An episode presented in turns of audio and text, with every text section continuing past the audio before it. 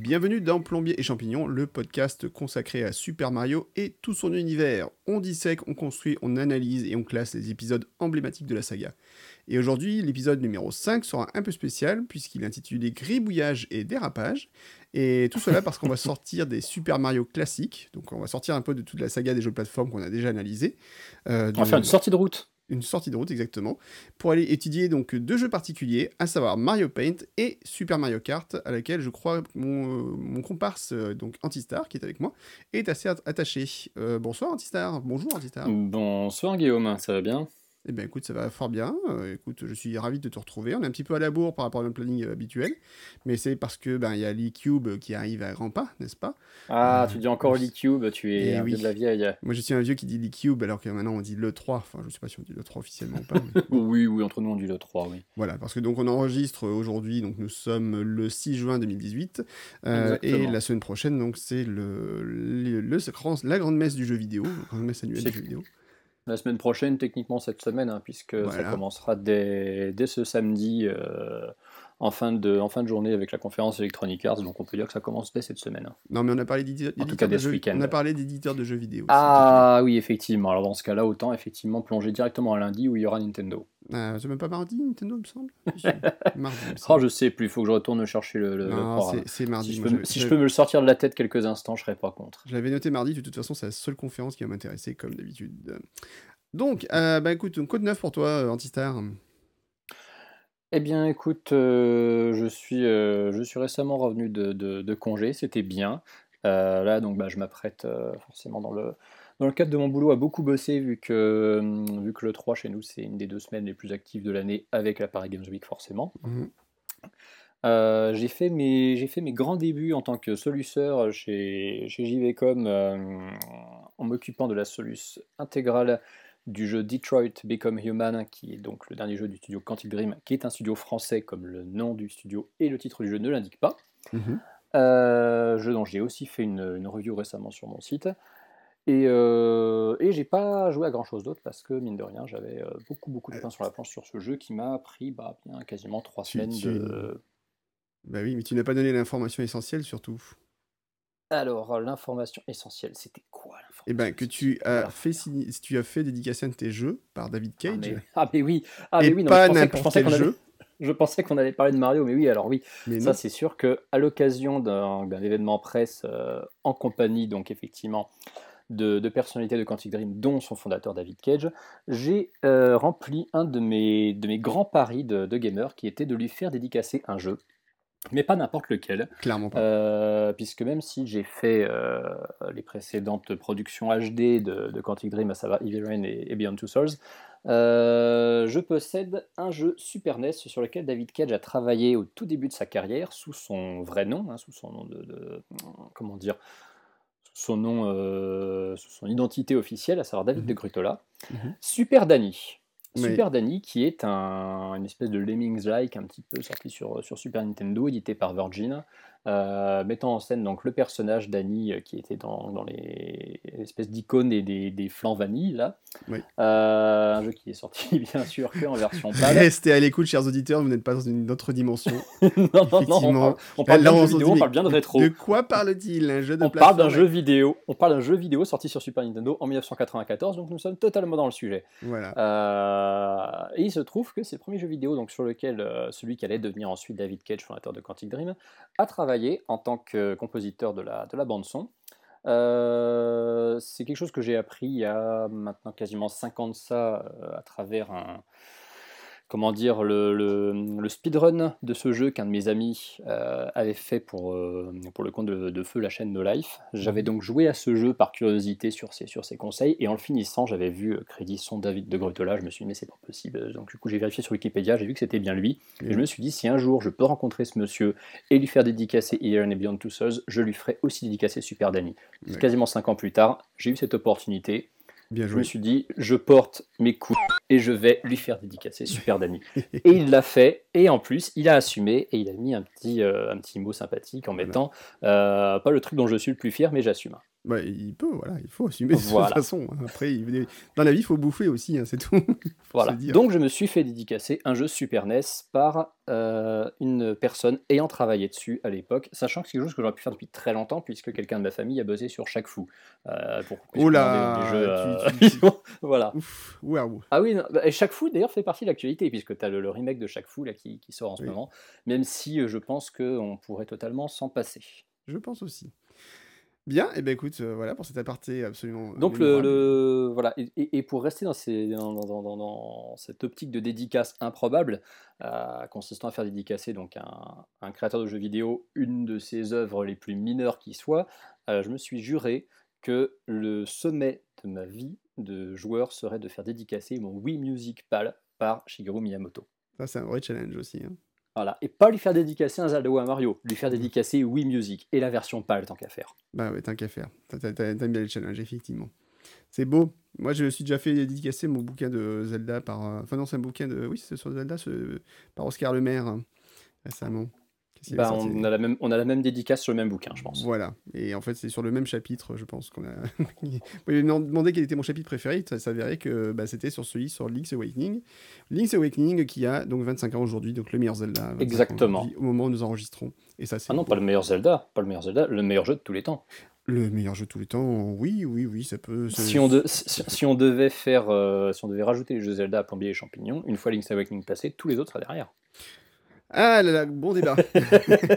Et le pire, c'est que tu n'es pas non plus. Je suis, je pense, d'accord avec toi. Bref, Ben oui, il est difficile d'être en désaccord sur ce sujet. c'est très difficile. Bien, donc euh, ben, on va passer donc euh, tout de suite à notre euh, actu, donc l'actu Mario, et puis après on va enchaîner donc sur les sur Mario Paint et sur Mario Kart. Mais tout de suite, Exactement. l'actu Mario.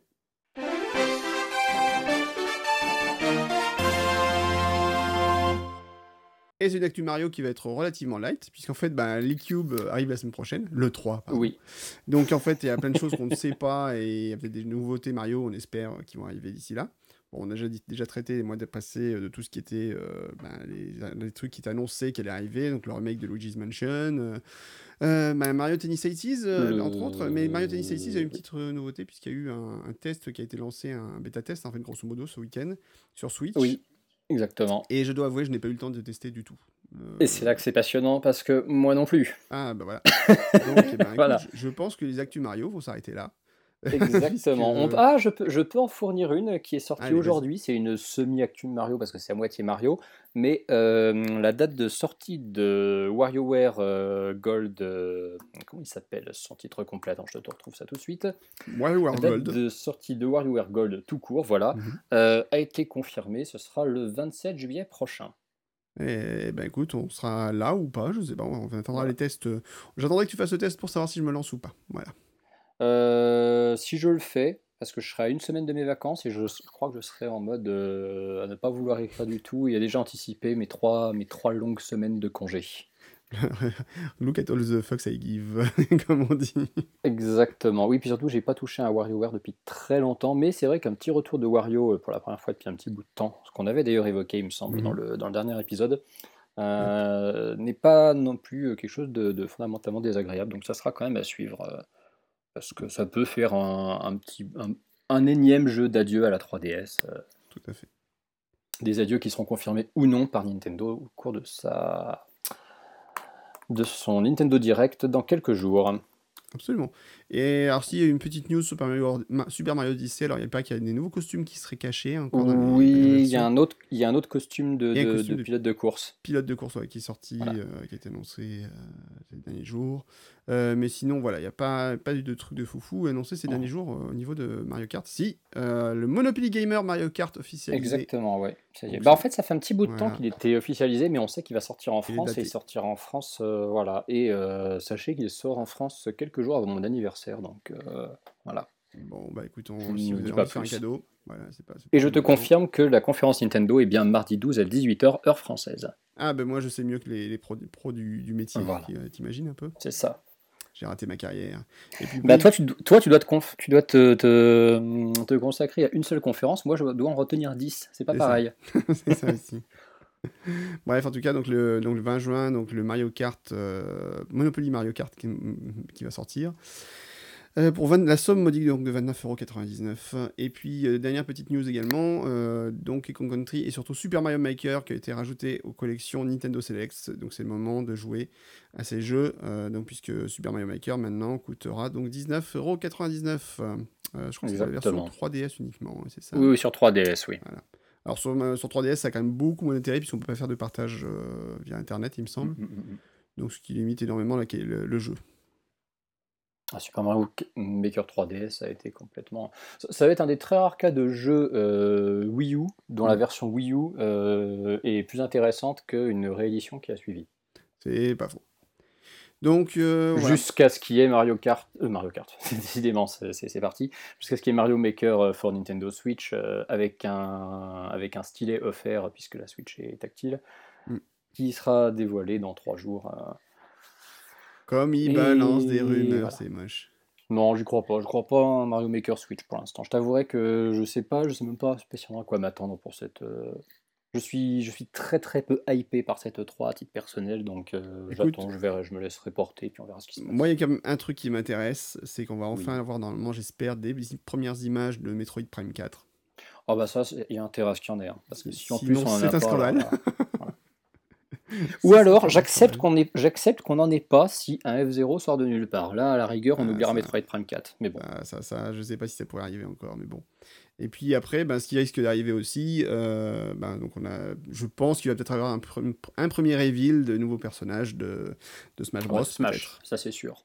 Ce serait pas surprenant au moins de voir les, les, les- les nouveaux persos, donc ben, ceux qui, dont on est sûr, hein, donc le Mario euh, version Capi et euh, Link euh, version Breath of the Wild. Breath of the Wild, ouais. Et puis sûrement quelques personnages annexes de Breath of the Wild. Après, comme je l'ai dit, moi, les personnages que j'attends le plus, éventuellement, peut-être qu'un jour, si jamais, on sait jamais, moi, ce seraient les personnages de. Euh, bah de... Ah, bah, j'ai oublié le nom du jeu, dis donc, c'est horrible. Ah bah bravo. ah bah super, tu les attends vachement, effectivement. Oui. Ah là là, bah ça y est. Mais non, parce que j'ai le nom japonais du jeu qui me revenir dans la tête. Elite Beat Agent, voilà, Wedan. Ah oui, Voilà. Et je pense que Beat Agent, les trois agents ou quatre agents euh, du jeu, plus euh, ça pourrait faire des super persos, sauf qu'il y a un problème, à mon avis. C'est comme le jeu, ben, ces bandes originales, ce sont que des chansons super connues. À mon avis, pour les intégrer, ça serait très compliqué. Mais bon, on peut rêver. Bien, et ben écoute, puisqu'on a fini avec l'actu Mario et qu'il n'y avait pas grand chose, on va passer tout de suite à la suite, à savoir, on va parler de petits dessins de gribouillis euh, sur nos écrans.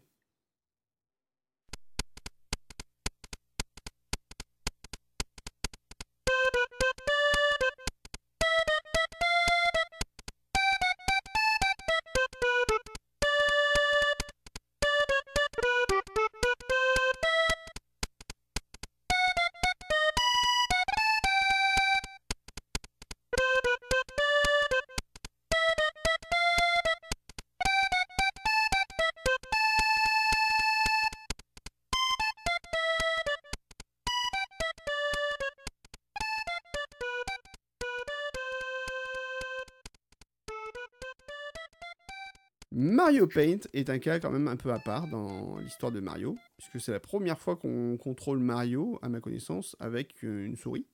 Est-ce que c'est vrai ou pas? Exactement. Même si c'est pas vraiment Mario en fait que tu Ouais. diriges. Le premier, le, le premier jeu où tu dirigeras vraiment Mario avec une souris, c'est Mario Wario qui sortira sur Super Famicom l'année d'après. Mhm. Donc, euh, bah donc euh, Mario Paint, donc, ça sort en quelle année ça déjà? C'est 92 Mario Paint. Euh, 92. c'est copi- c'est copyright 92. Euh, pour te dire les dates exactes de Mario Paint, euh, parce que c'est important qu'on soit, qu'on soit précis. Il est sorti au Japon le 14 juillet 1992, le 1er août 1992 en Amérique du Nord et le 10 décembre 92 chez nous. Donc c'est-à-dire il est sorti en, en Europe bah, l'année de, de sortie de la Super NES en fait. Tout à fait. Oui, donc ça va. En plus, c'est vrai qu'on a eu. euh, alors, il est sorti euh, au milieu d'un tas de sorties monstrueuses à la fin de l'année euh, 92, parce que la, Oui. la Super Nintendo donc, a eu un début un peu lent avec des, des jeux bon, très sympas, mais c'était tout le début. Et oui, en des, fin des- des- 92, des- des euh, petits, des petits jeux comme F-Zero ou Super Mario World. oui. Oui, enfin. On attendait à la base des trucs un peu plus. euh, Oui. encore plus lourds, si tu veux. Voilà. Et c'est vrai que. euh, voilà, on attendait vraiment beaucoup de choses. Bon, mais cela dit, Zelda est arrivé en septembre. Il y a eu plein de gros jeux qui sont arrivés à ce moment-là. Et que Mario Paint était un petit peu perdu dans la masse, quand même, on peut- le dire. Un petit peu. Alors qu'est-ce que Mario Paint à la base? Ben, Comme son nom l'indique, c'est Mario qui peint. Donc en fait, c'est un logiciel de dessin euh, qui était donc packagé avec un- une souris. Donc euh, Super Nintendo, donc une souris spécifique à la Super Nintendo, avec le connecteur des manettes Super NES. Une Et- souris à boule, le truc qui n'existe Une plus aujourd'hui. souris à boule, voilà. Donc il fallait effectivement régulièrement nettoyer la boule, euh, enlever les petits trucs dessous, le petit connecteur, et puis on, on nettoyait la boule s'il y avait besoin. Et on Ça tombe bien parce que tu avais un, t'avais un outil pour la nettoyer avec. Et tu avais le- un outil plastique pour la nettoyer. C'est un vieux souvenir que j'ai euh, retrouvé il n'y a pas longtemps, effectivement, puisque j'ai toujours mon Mario Paint d'origine, euh, mais j'ai par contre j'ai perdu l'outil plastique qui permettait de la nettoyer. la- la- Ouais, moi je l'ai, je l'ai encore. T'as un tapis de souris euh, plastique avec euh, du, du plus bel effet. Voilà. Tu as donc ce, ce petit, ce petit engin pour nettoyer ta souris. Et donc ta souris qui ne sert pas sur beaucoup de jeux, Non, c'est vrai. mais qui là est pour le coup très utile. En fait, sur combien de jeux après il y a eu la, la sou- la souris, il y a eu quoi? Alors attends, je vais regarder rapidement. Ah, il y a quand même pas mal de jeux, hein, mine de rien. Il y a beaucoup, beaucoup de jeux japonais. A priori, C'est il y a ça. Beaucoup de jeux japonais. Et très peu d'européens, donc du coup, c'est vrai que je pense qu'il y a, eu un, un, un- un paquet de jeux qu'on ne verra jamais parce qu'en fait, ils auront été sortis uniquement au Japon. Et, et voilà quoi. Mario Paint est peut-être le, le jeu à périphérique euh, le plus populaire en Occident d'ailleurs, sur Super NES. Alors, Parce moi, que. alors, je suis pas d'accord. Tu penses au Super Scope? Ah ouais, je pense que Super Scope a eu quand même beaucoup plus d'intérêt. euh, Ouais. Je connais beaucoup de gens qui sont achetés à l'époque la Super NES avec le Super Scope, euh, même si, bon, ça restait gadget. Mais il y a eu. Pas pour une Yoshi Safari en tout cas. Non, mais il y a eu une super campagne de pub. En fait, la, la campagne de pub autour du Super Scope a été beaucoup plus importante, je pense, de la part de Mhm. Nintendo que ce que l'a été la, la campagne pour, euh, pour Mario Paint. Dans tous les cas. Donc on a eu quoi? Bah, On a eu, non, on a eu euh, bah, Populous, quand même, Populous 2 qui était sorti, qui était compatible. Ah oui. Might and Magic 3, Doom. Doom était Doom compatible, bah ouais, en utilisant le port numéro 1 par IEI, le, portage Super NES. Et en plus, je crois que c'était un bon portage, il me semble, hein, de Doom. hein, Alors là, j'apprends un truc. Bah ouais. Euh, donc Doom a eu une version Super Nintendo et apparemment était compatible avec, le, avec le- la souris de la Super Nintendo. Incroyable. Il y a eu on apprend Civilization de aussi, enfin voilà, donc il y a eu quand même un petit paquet de jeux qui sont sortis. Euh, Bah, quelques, jeux qui, quelques jeux qui sont pensés pour, euh, pour être joués à la souris, des jeux qui sont des, des titres PC en fait à la base. Tout à fait. Et euh, est-ce que SimCity d'ailleurs, c'était pas prévu que ce soit Mais pas, Mario, mais pas Mario is Missing par contre. Et, et curieusement, pas SimCity. Oui, alors ça c'est con. pour le coup, ça se serait bien justifié. Ça aurait été pourtant totalement justifié. Et SimCity, en plus, que, voilà, dont Miyamoto était fan, hein, il a toujours dit qu'il adorait Mm, mm, mm. SimCity, il avait fait tout fait pour que le jeu sorte sur Super Nintendo. Et c'est vrai que lui n'est pas compatible avec le- le- la souris, ce qui est un peu dommage, effectivement. Alors, qu'est-ce qu'on avait dans Mario Paint? Parce qu'on on a parlé beaucoup de la souris. On n'a pas parlé tellement de Mario Paint. Donc, Mario Paint est un jeu de création de dessin made by Nintendo. Oui. Alors, c'était fait par l'équipe de Gunpei Yokoi. Donc, Gunpei Yokoi, c'est l'équipe en fait, de Le- Nintendo Research and Development 1, R&D 1, hein, voilà. Et Intelligent System, donc euh, qu'on connaît bien aussi. Et donc, cette équipe-là s'est regroupée donc, pour créer le, le- le jeu. Et donc, c'est vraiment un outil. Alors, c'est pas un jeu en fait. Hein. On peut pas appeler ça un jeu réellement. Bah non, c'est un, un logiciel, euh, on va même pas l'appeler, on va, c'est c'est pas éducatif non plus. C'est un logiciel de dessin, c'est la même chose en fait que ces, ces, ces logiciels de type Paintbrush ou, euh, ou Mm. Paint qu'on pouvait avoir, que ce soit sur Windows ou sur Mac, Mm. euh, avec euh, bah, quand même pas mal de, pas mal de possibilités hein, qui permettent de reproduire bah, des, des, des décors, euh, des décors dans le plus pur style, dans le plus pur style pardon, 16 bits de la, de la Super NES, de recréer même plein de décors à la, à Super Mario World, euh, de générer des petites, des petites animations, de créer soi-même ses propres petits tampons en 15 pixels par 15 pixels, Mhm. euh, qui avait aussi un menu euh, plein de petites subtilités entièrement jouables euh, en cliquant sur les lettres de, de Mario Paint, parce qu'en fait, pour accéder au, au jeu, il fallait cliquer sur le Mario qui se baladait sur l'écran. Mais tu pouvais cliquer sur toutes les lettres et ça générait tout un tas d'animations euh, assez, assez findardes, dont une qui permettait de débloquer le fameux jingle de Totaka, dont on a d'ailleurs, il me semble, parlé dans un précédent épisode. Absolument. Le fameux. On le fait très, on le fait très mal. oui, mais c'est pas grave, au moins vous aurez reconnu, voilà. Et puisqu'on parle de musique, Mhm. il inclut un éditeur, euh, compositeur de musique. Voilà. Alors, petite particularité, génial. avant, avant de sauter là-dessus, euh, euh, petite particularité, donc en fait, on pouvait, il y a quand même une, pile dans la cartouche pour sauvegarder vos dessins. Donc, vous pouvez stocker, il me semble, jusqu'à trois dessins et une animation, il me semble, distinctes. Euh, si mes souvenirs sont bons, je, je crois. Et euh, donc, vous pouvez effectivement au moins récupérer ces dessins. Alors, il faut savoir qu'à l'époque, c'était Nintendo, ouais, donc euh, un petit peu investi quand même pour que le jeu soit quand même de qualité. hein. C'est un, c'est un- c'est un- un programme graphique quand même qui est très chouette, hein, mine de rien, euh, techniquement Mm, mm, mm. parlant. Euh, Sega avait essayé de faire un concurrent. Alors le, le truc c'est que Sega par contre il avait décidé que bah non on pouvait pas sauvegarder les dessins donc euh, le, le- le- le logiciel s'était fait euh, complètement euh, piler dans tous les tests qu'il y avait eu sur Mega. Bah, de toute façon, t'as as commencé ta phrase par Sega. Sega a essayé de faire un concurrent, donc je pense déjà que tu peux t'arrêter là. Oh t'es méchant. Écoute, Oui, c'est vrai, c'est vrai qu'on est à une époque où Sega était un concurrent digne de ce nom. ah bah écoute, écoute on parlait tu vois de l'anniversaire de- des 25 ans de, de, Mar- de Zelda, donc de. Link's Awakening au Japon. Le même jour sortait École Dauphin. Qui est un autre très grand jeu. qui est un- Alors, il a ses défauts, en particulier, je trouve que voilà, des, des causes sur la fin du jeu devient beaucoup trop difficile pour être agréable, euh, vraiment agréable, mais euh, puis un peu répétitif quand même parce que c'est un jeu assez long et le- le mé- les, mécaniques, sont- les mécaniques sont un peu les mêmes. Mais au niveau originalité, enfin, ça, ça a explosé tout quoi. Enfin, jouer un dauphin à l'époque, c'était euh, avec un cadre vraiment qui était graphiquement et musicalement magnifique, c'était très original. Donc euh, là-dessus, on peut pas trop les, les critiquer. Mais voilà, donc ils avaient, donc Sega avait effectivement décidé de faire ce concurrent et Mm. que bah, ils sont un peu plantés puisque bah, ils n'étaient pas tellement au niveau du, de, de Mario Paint malheureusement pour eux. Alors je sais plus du tout le nom du jeu d'ailleurs, euh, si, si quelqu'un s'en souvient. Euh, alors moi non, mais il faudrait qu'on re- qu'on retrouve ça. Ah si, je crois que j'ai quelqu'un qui nous mentionnera dessus. trouvé, je crois que j'ai retrouvé, c'est Art Alive. Voilà. Mais tu vois, je ne connaissais pas, je l'admets. Ouais. Art Alive. Et en fait, euh, ouais, c'était. Écoute, c'est pas compliqué. Dans Wikipédia, il y a juste une ligne. Il n'y a même pas de référence de test ni quoi que ce soit. c'est pathétique. Et je te dis, en plus, le jeu n'avait pas de sauvegarde. Donc, euh, tu pouvais même pas sauvegarder tes dessins. Donc, une fois que tu avais fini ton dessin, tu pouvais dire euh, éteindre la console et c'était fini. Donc, ça, c'était vachement C'est triste. ça. Oui, surtout que tu n'avais aucun moyen de l'exporter ou que ce Ah non, soit, ou de l'imprimer ou d'en faire une copie. Tu faisais une photo de ton écran. Tu faisais une photo de ton écran. C'est vrai. voilà. L'horreur totale. Donc euh, voilà, donc c'était les, les petits avantages. Donc Mario Paint était. euh, alors techniquement, enfin voilà, en tout cas l'animation, bah, il n'y avait pas grand chose à animer, donc ça allait, ça allait plutôt bien. Euh, et on était accompagné par une. Alors cela dit, c'était un jeu purement Nintendo dans le sens où il y avait plein de petits euh, Easter eggs partout. T'as un petit chien en particulier qui t'aidait à annuler les actions que tu faisais, mais le petit chien il pouvait Oui, aussi oui, bouger oui. sur l'écran, il faisait des sauts, il éternuait, enfin il y avait plein de petites animations rigolotes comme ça. Euh, et puis voilà, donc c'était vraiment un truc euh, super rigolo à utiliser. Même si effectivement, si on n'avait pas un génie, euh, si on n'était pas un génie du dessin, on- ça n'allait pas très loin en fait. Il faut quand même être assez honnête. Oui, non, voilà, ça reste voilà. limité quand même. Maintenant, je suis sûr que si on cherche un petit peu sur, sur Google aujourd'hui, on peut trouver des gens qui font des œuvres d'art absolument impressionnantes avec Mario Paint. hein. Mais les gens en envoyaient déjà euh, aux différents magazines à l'époque. Hein. Bon, c'était pas Ouais, toujours ouais. d'un très très grand niveau, mais euh, il y avait quelques trucs qui étaient quand même pas mal. Tu avais, Ouais. un dessinateur de BD notamment qui avait euh, refait lui-même son propre, son propre personnage, euh, qu'il avait envoyé à, à Nintendo Player, je sais plus comment il s'appelle, mais c'était vraiment bien foutu. Bah, vous cherchez Mario Paint Art euh, dans Google Images, vous allez trouver Voilà. plein d'exemples d'images. Il y a des trucs assez, assez fous. hein. Là, je regarde Ah, un bah, truc euh, j'ai une anecdote après d'ailleurs sur Mario Paint. Voilà, et là je vois par exemple un- une image où un gars a fait un- une sorte de chevalier du zodiaque en absolument hallucinant. Enfin, tu, tu, tu regardes les détails. Quand tu sais comment le, le logiciel fonctionne, tu fais oui, bon, ok, Mhm. je, je, c'est balèze quoi. Donc, non, il y a Pour, quand même des. euh, pour l'anecdote, justement, Mhm. puisque donc, Mario Paint euh, nous permettait quand même effectivement de donner un petit peu libre cours à notre imagination, Mhm. euh, j'ai une, collègue de mon ancien boulot qui, à l'époque, euh, pour un mariage, voulait faire un, un mariage auquel elle assistait, auquel elle était invitée, voulait faire une espèce de, de- de petit patchwork de, de dessin Mhm. de, de tous, les, de tous les invités, euh, peu importe qu'ils soient talentueux ou pas, euh, du moment que ça leur ressemblait.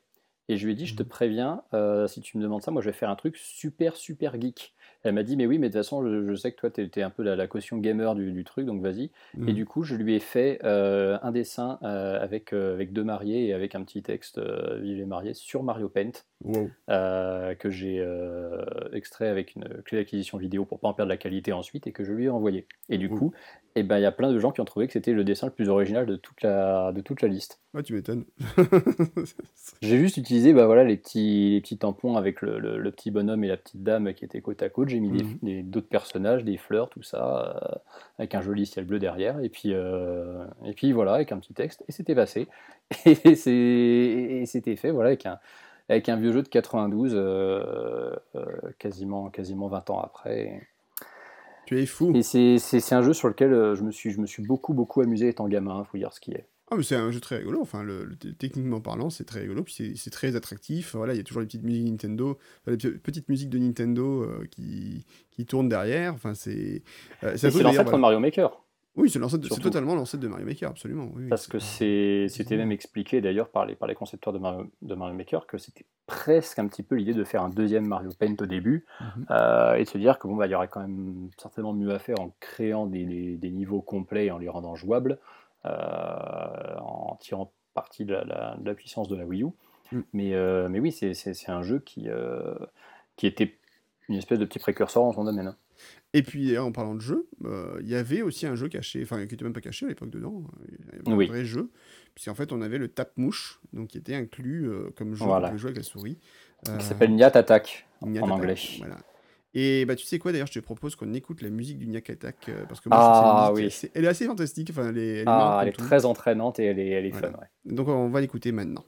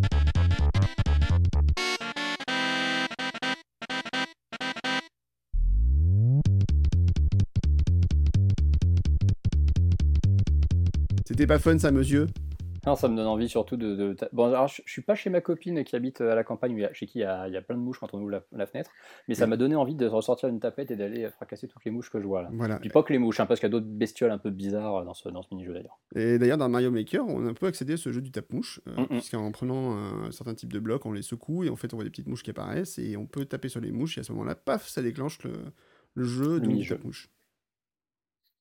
Donc vous pouvez y jouer si vous avez Mario Maker, et, euh, ça pose aucun problème.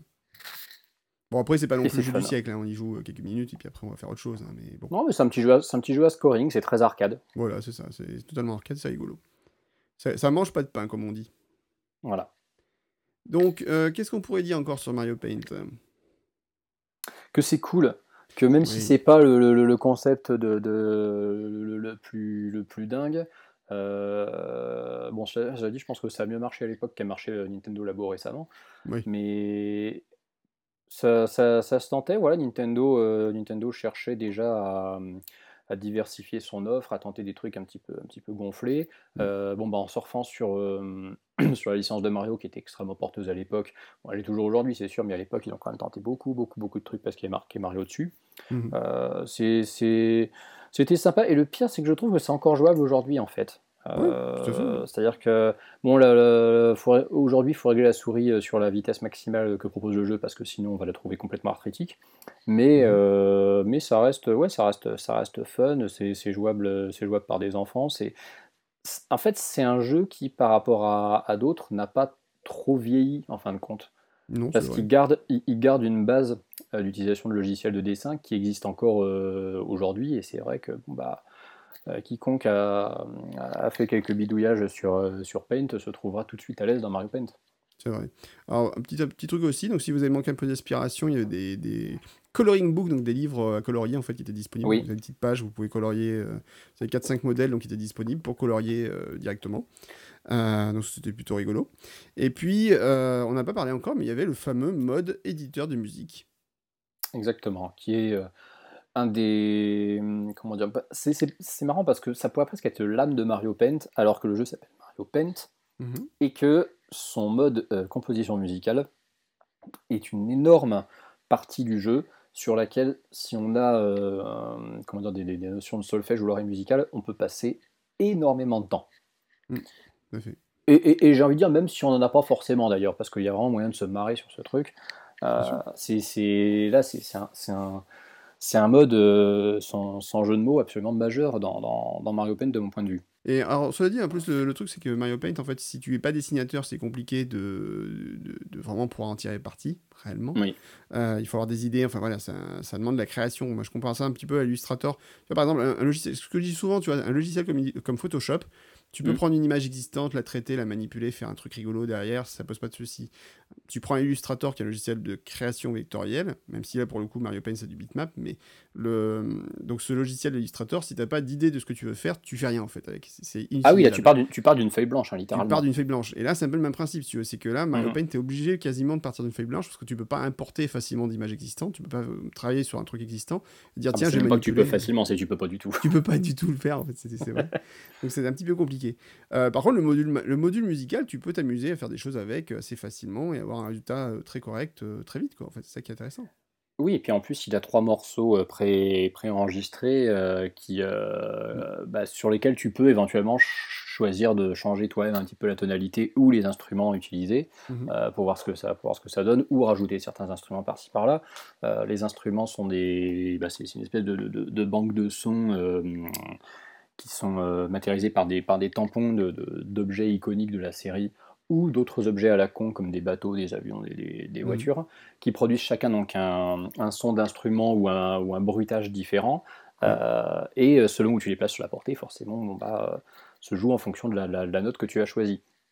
Donc plus ou moins plus ou moins grave ou plus ou moins aigu. Tu as une grande grande capacité de, de, de création sur, ce, sur cet outil-là, mais ça reste évidemment limité parce que bah, ça, reste, ça reste une cartouche de SNES. Euh, je pense que je sais plus sur combien de, sur combien de mesures exactement tu peux enregistrer, mais c'est pas énorme. Ouais, 24 mesures. Euh, voilà. Et par contre, évidemment, ça c'était un concept qui, euh, avec les années, avec l'émergence des, des, émulateurs et des bidouillages, bah, allait gagner à être exploité et être amélioré.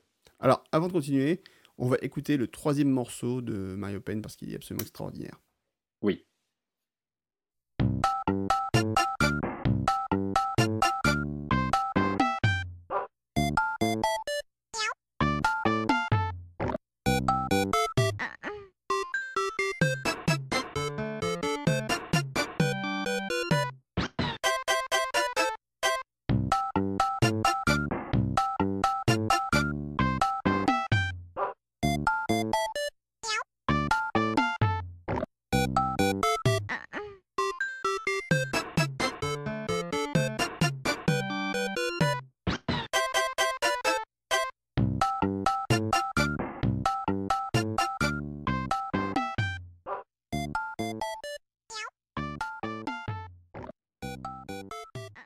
C'était le morceau débile que j'aime bien parce qu'il est débile mais il est rigolo. Voilà. Ah, il est complètement débile. Voilà. Avec ses petits bruitages de chat, de chien, etc. Enfin, et, on, et, on vous, et, on, vous, jure que le Yoshi que vous avez entendu dedans n'est pas pour censurer une de mes grossièretés. Non. Pour une fois. Pour une fois, tout à fait.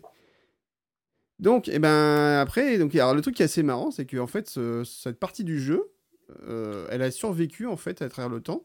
Euh, puisqu'en fait, elle s'est même popularisée, puisqu'en fait, il y a un jeu qui est sorti qui s'appelle Mario Paint Composer, si je ne dis pas de bêtises. Exactement, oui. Qui en fait est une version euh, ben, informatique, en fait, euh, pour ordinateur, en fait, de cette partie de Mario Paint.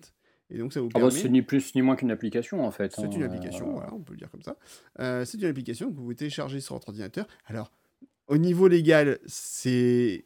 C'est moyen. C'est moyen, on est dans une zone plutôt grise et même plutôt noire que grise, hein, puisque bon, voilà, c'est ça reprend effectivement le design, les sons euh, du, jeu original. Donc on peut dire ça ne vise pas, ça ne vise pas à télécharger illégalement Mario Paint, techniquement. Tout à fait, tout à fait. Alors ça aussi compliqué, effectivement. Tu dis, tu dis pas, j'ai téléchargé Mario Paint, voilà. Et tu n'utilises pas un émulateur Super NES non plus.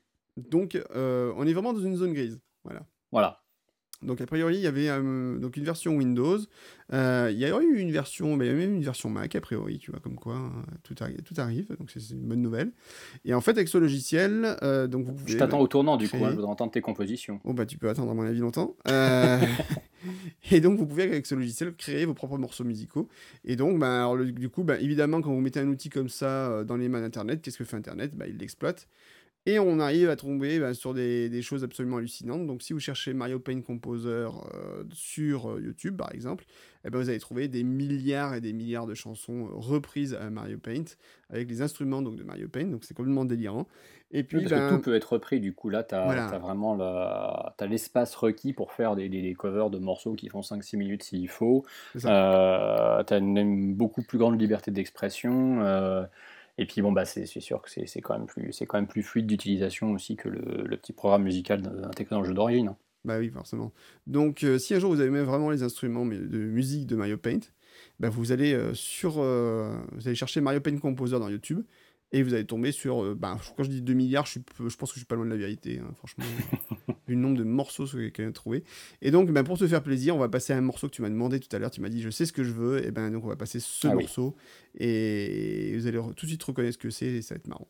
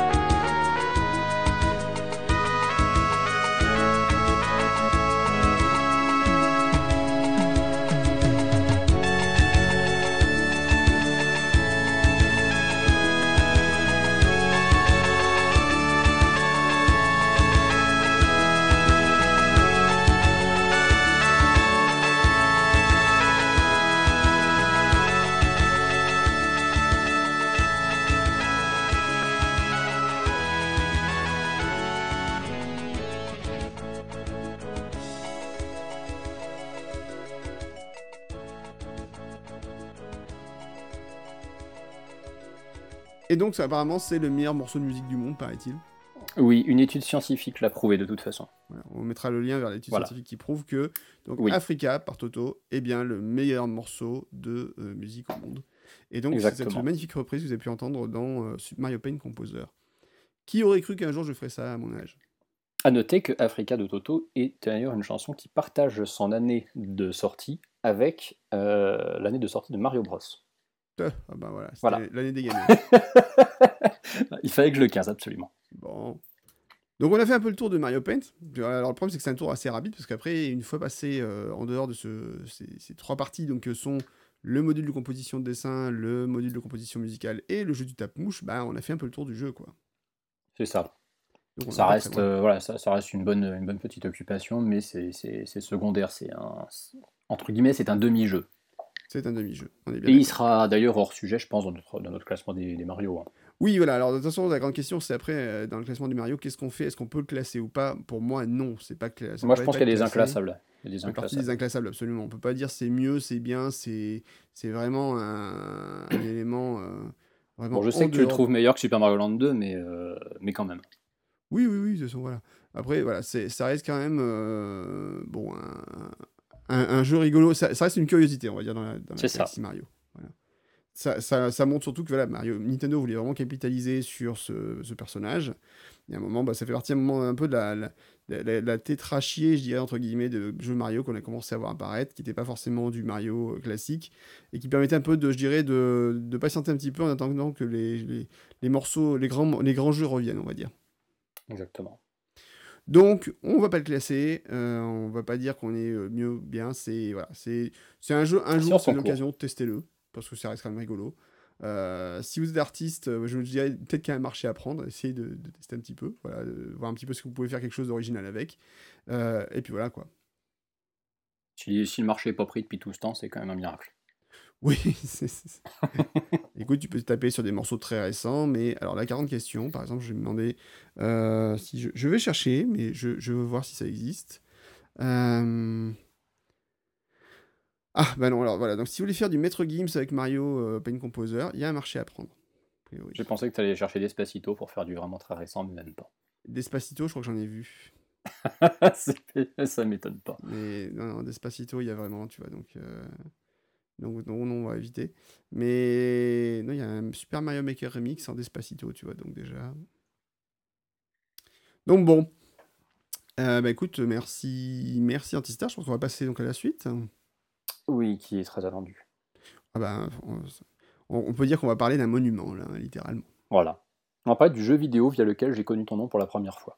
Incroyable et on va parler de cette histoire juste après.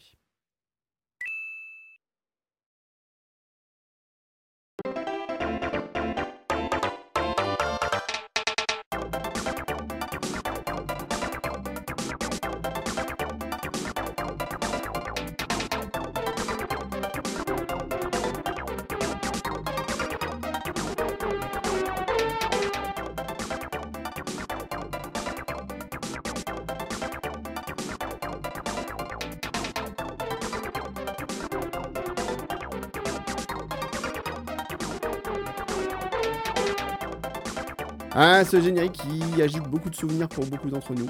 Euh, J'en peux plus de l'entendre, j'en ai marre. Tu l'as trop entendu, toi, peut-être. Oui, ah, ça doit être le thème de jeu que j'ai le plus entendu, oui. C'est le problème. Bon, bah écoute, on va arrêter là le podcast, il y en a marre d'en parler. C'est horrible. Mario Kart, donc ça sort en quelle année Mario Kart? Super Mario Kart. Super Mario Kart. Excuse-moi, c'est vrai qu'il est quand même C'est le seul Mario Kart à avoir le, le préfixe super d'ailleurs. Ah, c'est le seul? Marrant, ça, je- Oui, c'est le seul. D'accord. Tous les autres après s'appellent Mario Kart avec un suffixe derrière, mais c'est le seul à s'appeler euh, parce que c'est le seul qui est super de toute façon. C'est le seul qui est c'est le plus super de tous. Voilà, ça, donc forcément, fait. voilà, il est, il est Super Mario Kart. Et puis voilà. Donc Super Mario Kart donc, sort en 1980. 12, le 12. 27 août euh, au Japon, le 2 septembre aux US, c'est-à-dire séparé de vraiment tout juste, euh, le 1er septembre, pardon, donc euh, séparé d'à peine une semaine, mais seulement en janvier 93 en Europe, D'accord. Donc ça sort sur Super NES, évidemment. Évidemment. Et puis c'est un peu, euh, on peut dire, le successeur spirituel de, de F-Zero, qui était très connu, euh, qui avait fait sensation avec ses, son fameux mode 7 et ses courses euh, à une allure euh, hallucinante. Et là, Nintendo part sur un autre genre de jeu, euh, donc qui n'avait pas grand effet en fait réellement en jeu vidéo, euh, donc une simulation de cartes. Alors, là, c'est un peu curieux.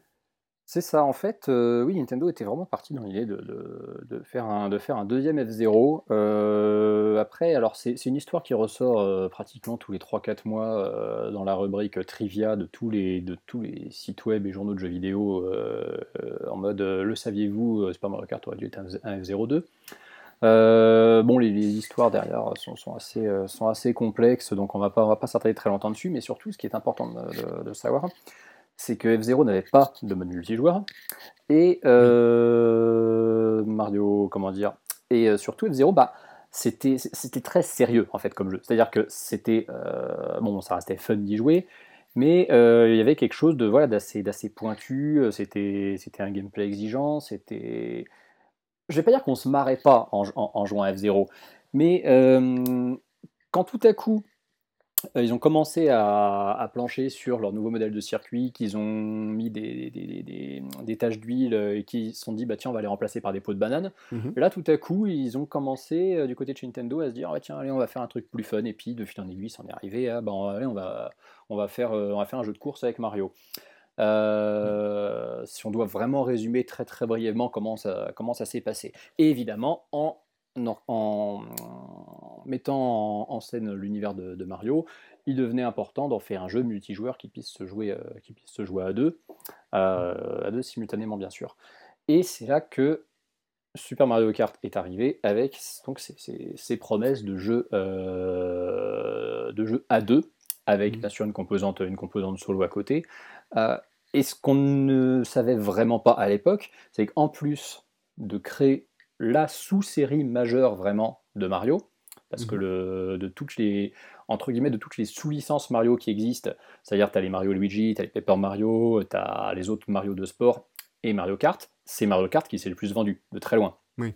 Mario Kart Wii étant, d'ailleurs le, jeu le plus vendu de la, de la Wii après, après Wii Sports, et étant un des étant Bon, maintenant, euh, maintenant que les chiffres commencent à exploser un petit peu partout, il doit plus être dedans, mais pendant pas mal de temps, il était dans le top 10 des jeux les plus vendus de tous les temps. Alors que c'est censé être une, suite d'un spin-off. Hein. Euh, Mario Kart, d'une certaine façon, a créé le, concept du party game euh, à la Nintendo, mais même du party game en général. Parce que finalement, avant Mario Kart, il existait quelques jeux qui se jouaient, qui se jouaient à deux, mais en général, c'était plus du, du versus pur et dur. Euh, ça pouvait être du jeu de baston, ça pouvait être du, puzzle game, mais il n'y avait pas forcément la composante fun et se mettre des, se mettre des, coups foireux. Et c'est là que Mario Kart est très différent. C'est là mhm. que Mario Kart, il a créé quelque chose qui n'existait pas. Il a créé, ouais, c'est vrai, une, une, ambiance un peu particulière, on peut le dire. Euh, complètement, complètement. Un mode, un mode vraiment particulier de jeu, oui, tout à fait.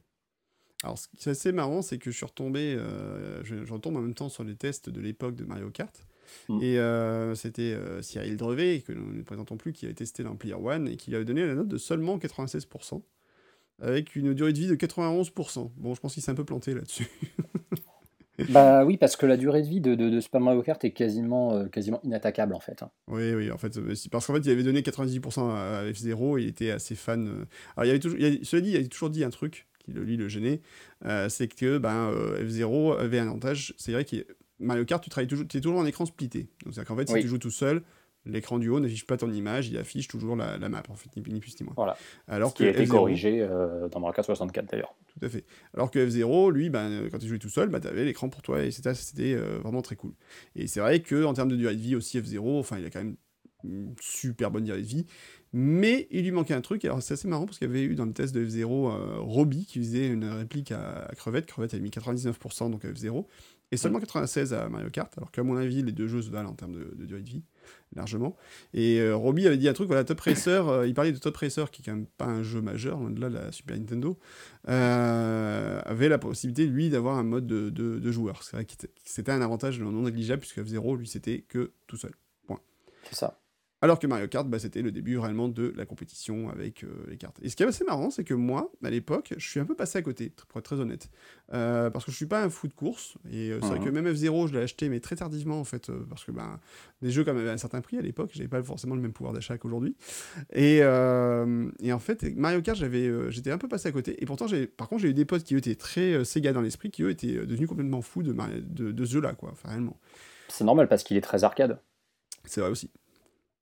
Beaucoup plus, beaucoup plus que, que, que F0. F0 euh, préfigure. Euh, alors, ça, ça c'est une opinion très personnelle que j'ai, hein, donc euh, mhm. n'allez pas croire que j'essaie je, d'imposer ça comme une vérité. Mais F0, moi, comme je disais, je l'ai toujours trouvé assez, assez strict et sérieux comme jeu.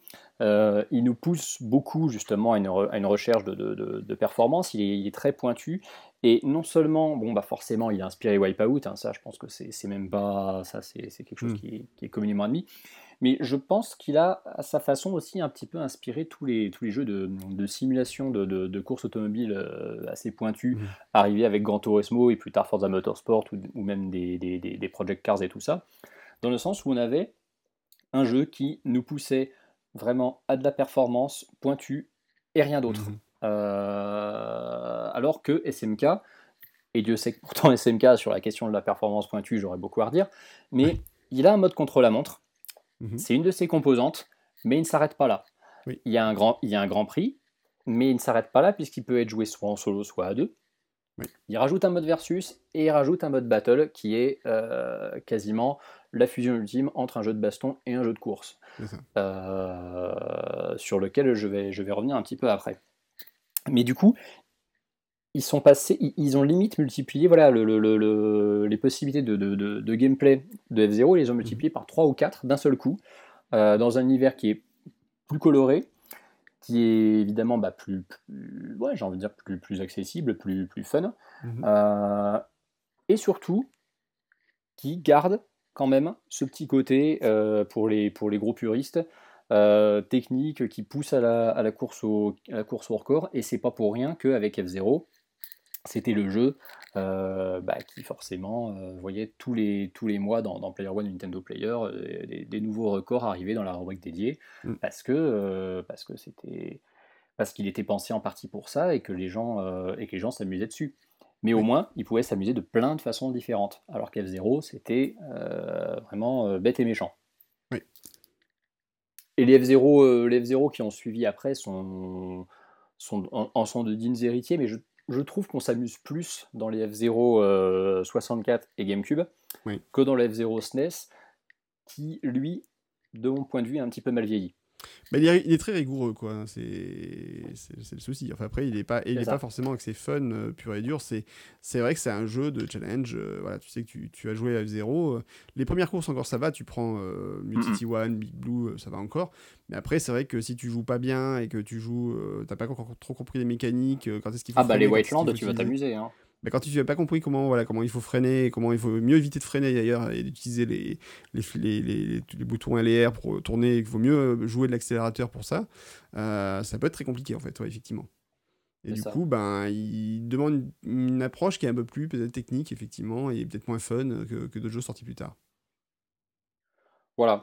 Mais après, bon, pour en, pour en revenir à SMK, parce qu'on parle un petit peu, de, un petit peu trop de F0 finalement, euh, c'est un, c'est un jeu, en plus, sur lequel on n'a pas l'impression que Nintendo avait forcément des ambitions monumentales. Mhm. Euh, c'est une très petite équipe qui a fait SMK. Oui. Quand on voit les crédits de fin, on voit qu'ils sont une, ils sont une douzaine, euh, je crois. C'est vraiment une, une- une équipe mais minuscule qui a, qui a- qui a fait ce jeu. Euh, et alors le plus incroyable, quand tu... Donc c'est c'est une interview de, de, de Miyamoto et de deux, trois autres développeurs du jeu qui est sorti donc quasiment euh, ben, Mhm. plus de 20 ans après, euh, qui a révélé quelque chose qui, moi, ne me surprend pas, mais qui, bon, bah, peut, peut un, peu, un peu surprendre les gens avec le recul, c'est que euh, bah, le, le mode de jeu sur lequel ils ont passé le plus de temps en termes de développement, c'était le Battle Mode. Oui. Alors pourtant, il y a beaucoup de gens qui, bon, bah, forcément, quand ils jouent à, quand ils jouent à un jeu de course, leur but, c'est quand même de, quand même de faire de- des tours de circuit, d'essayer d'arriver premier, d'essayer Mhm. de battre, de, de- de battre son, son meilleur temps.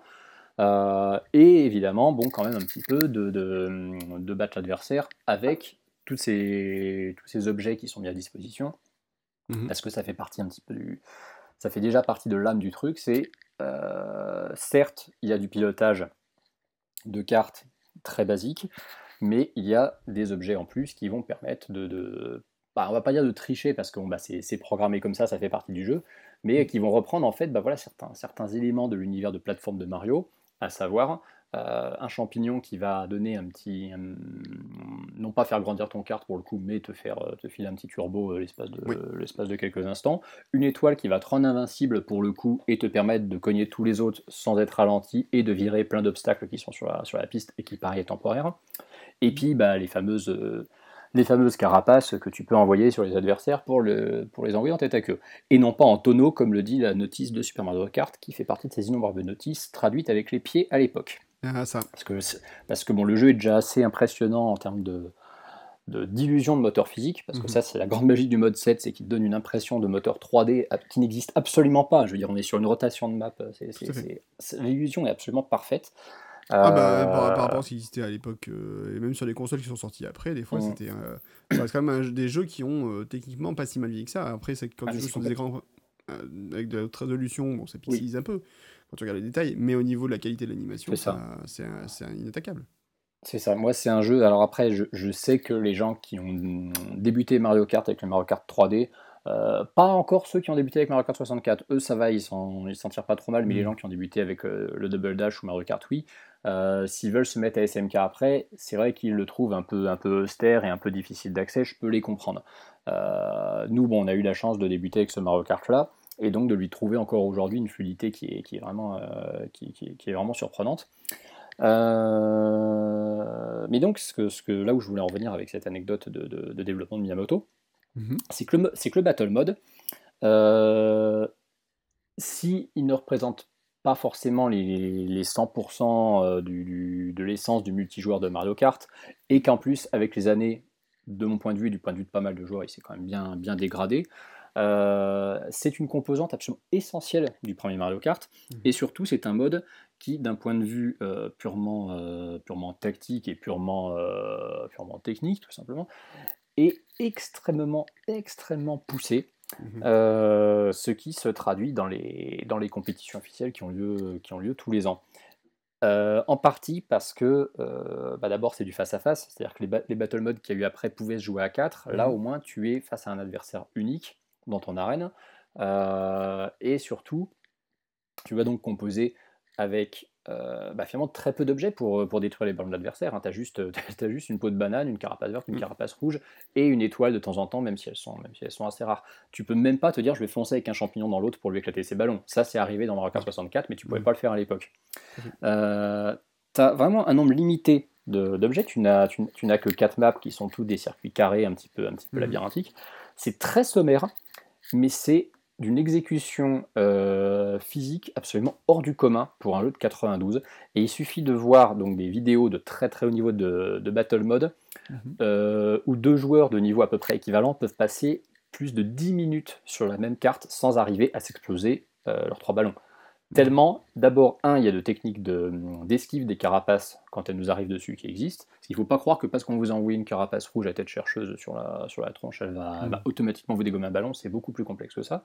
il, y a des, balistiques, enfin voilà, il y a, les, carapaces ont des trajectoires bien précises, donc effectivement, si tu te démerdes bien, tu peux quand même les, te débrouiller pour qu'elles partent dans le mur, pas sur Alors c'est ça, c'est ça, en fait, tu as, des, techniques d'évitement euh, à l'ultime frame quasiment qui consistent à faire un petit saut de côté euh, pour, mm. euh, pour les faire dévier de leur trajectoire au dernier moment et les faire, les faire partir dans un mur. Tu as le fait d'exploiter bon, des, des, micro-bugs de, de programmation qui font que si tu envoies une carapace pile au moment où tu en reçois une sur toi, ça fait entre guillemets un petit effet comme si elle passait à travers et du coup ça annule, ça annule l'action adverse.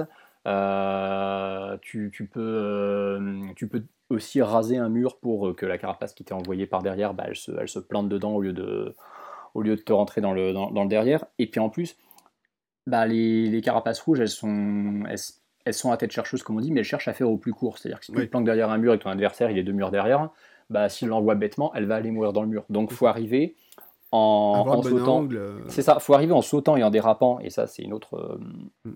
une autre composante que je vais évoquer ensuite, à faire décrire une trajectoire un petit peu en, parabole à ta carapace pour bah, lui faire euh, parfois contourner certains obstacles. Et il y, a une physique à découvrir dans Super Mario Kart au fil de, au fil de l'expérience de ce jeu qui est absolument ahurissante. Euh, on n'en avait, je pense, absolument pas conscience à l'époque déjà parce que le, niveau de jeu global n'avait pas été poussé euh, par, les, par, les, par, les, meilleurs joueurs de, l'époque. Déjà parce que bon, bah, tu n'avais pas de vidéo en ligne qui existait pour pouvoir voir comment s'améliorer, tu n'avais pas, d'internet officiel. voilà. L'histoire d'internet, c'est 5 ans plus tard. Hein, et puis bah, les, seuls, les seuls entre guillemets, tournois qu'il y avait, c'était des oppositions avec les, les, temps contre la montre qui, pour, qui permettaient de, de, voir voilà, qui, était le, qui, qui arrivait à être le plus rapide sur 5 tours c'est des choses qu'on a fini par découvrir avec des rassemblements de joueurs qui se sont fait évoluer les uns les autres et qui, avec leur recul, nous font prendre conscience que la programmation de ce jeu est absolument ahurissante. Et qui, de notre côté, nous font découvrir les quelques petites errances de programmation qui montrent que c'est un jeu qui est super bien foutu à 98% et qui est complètement fini à la pisse à 2%. Mais alors vraiment, il y, a, certains petits trucs, tu te dis c'est pas possible sur, sur le bêta test. Pourquoi ce truc-là, ils l'ont laissé ou ils l'ont pas corrigé tellement c'est absurde?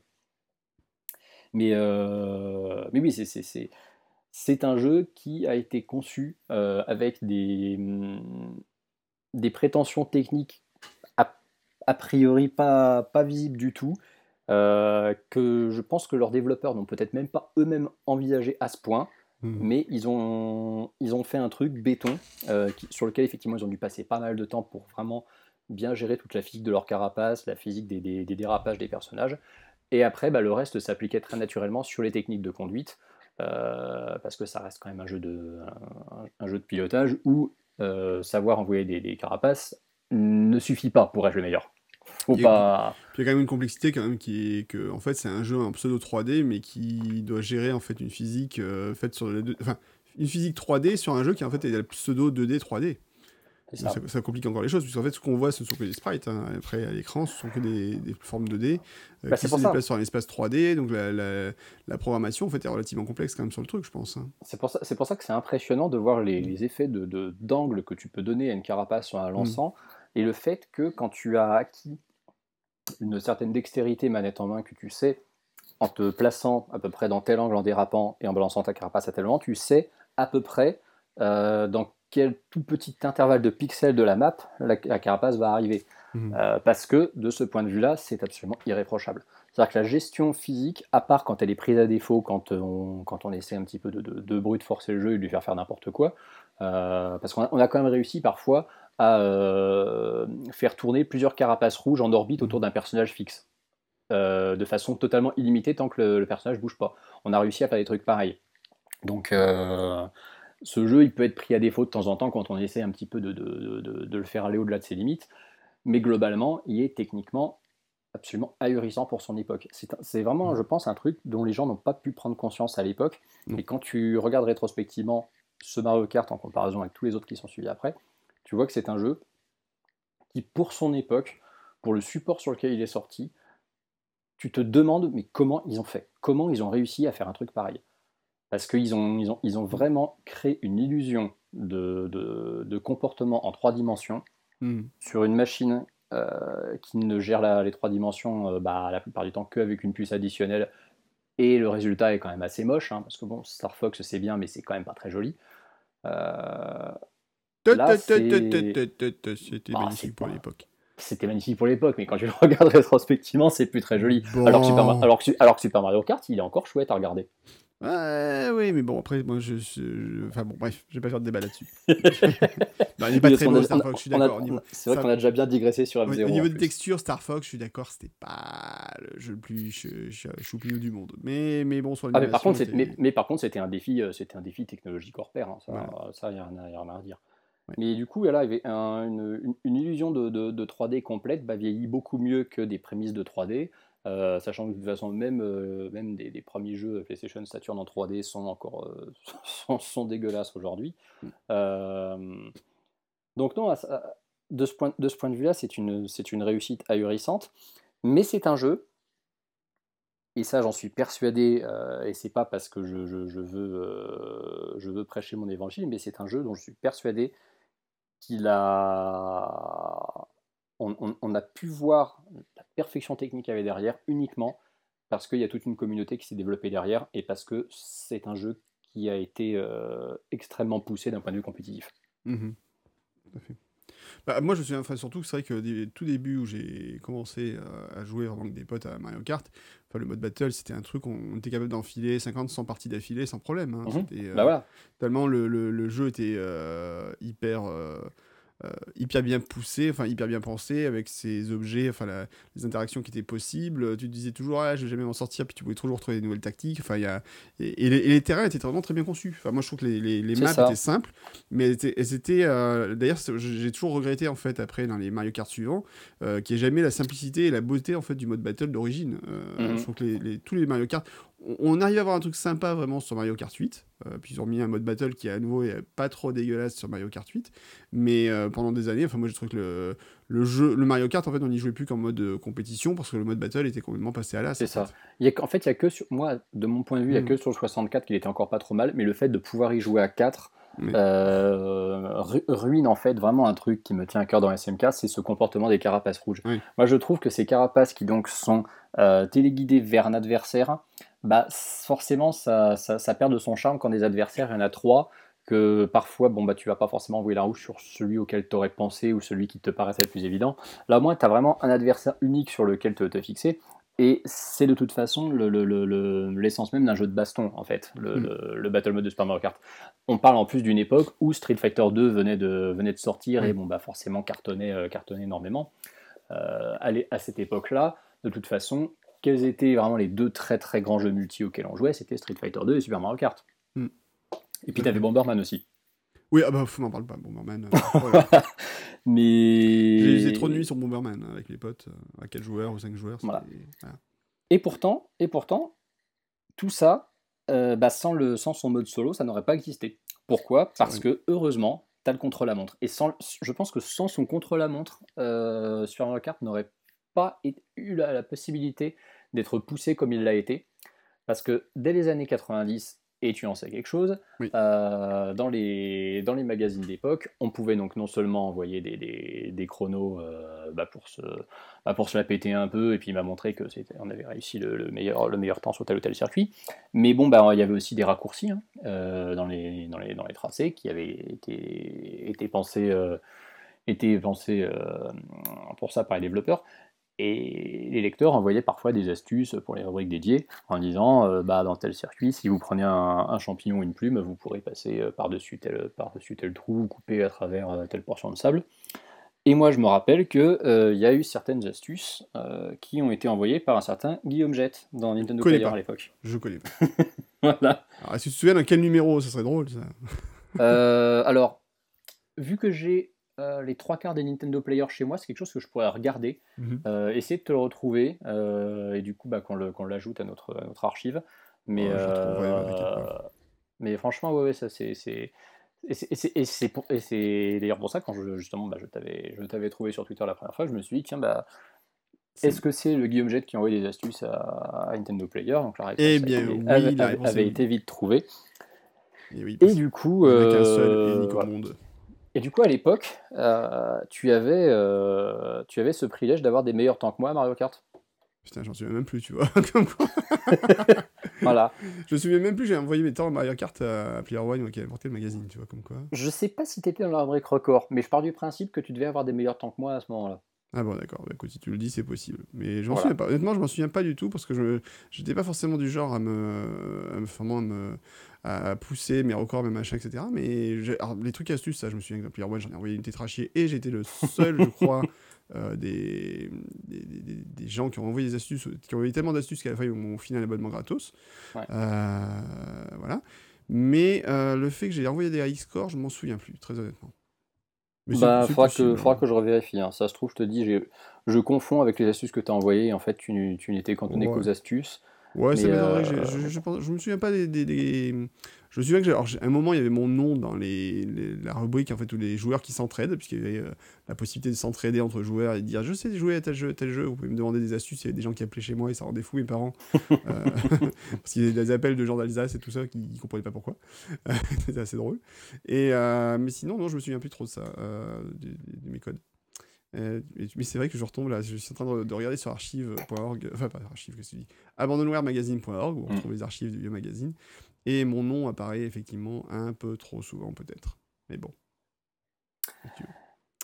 Donc, oui, donc voilà, donc j'aurais donné une astuce sur Mario Kart qui ensuite a réveillé ta, ta conscience de, de, de super bah, joueur de Mario Kart. C'est beau. Ouais, presque. Euh, le truc, c'est que bon, bah, moi, donc, euh, bah, je jouais à une époque, comment dire bah, ce, qui est, ce qui est rigolo, c'est que j'avais euh, j'avais à l'époque un très très bon pote de. Donc moi j'étais en, j'étais en primaire à l'époque. Hein.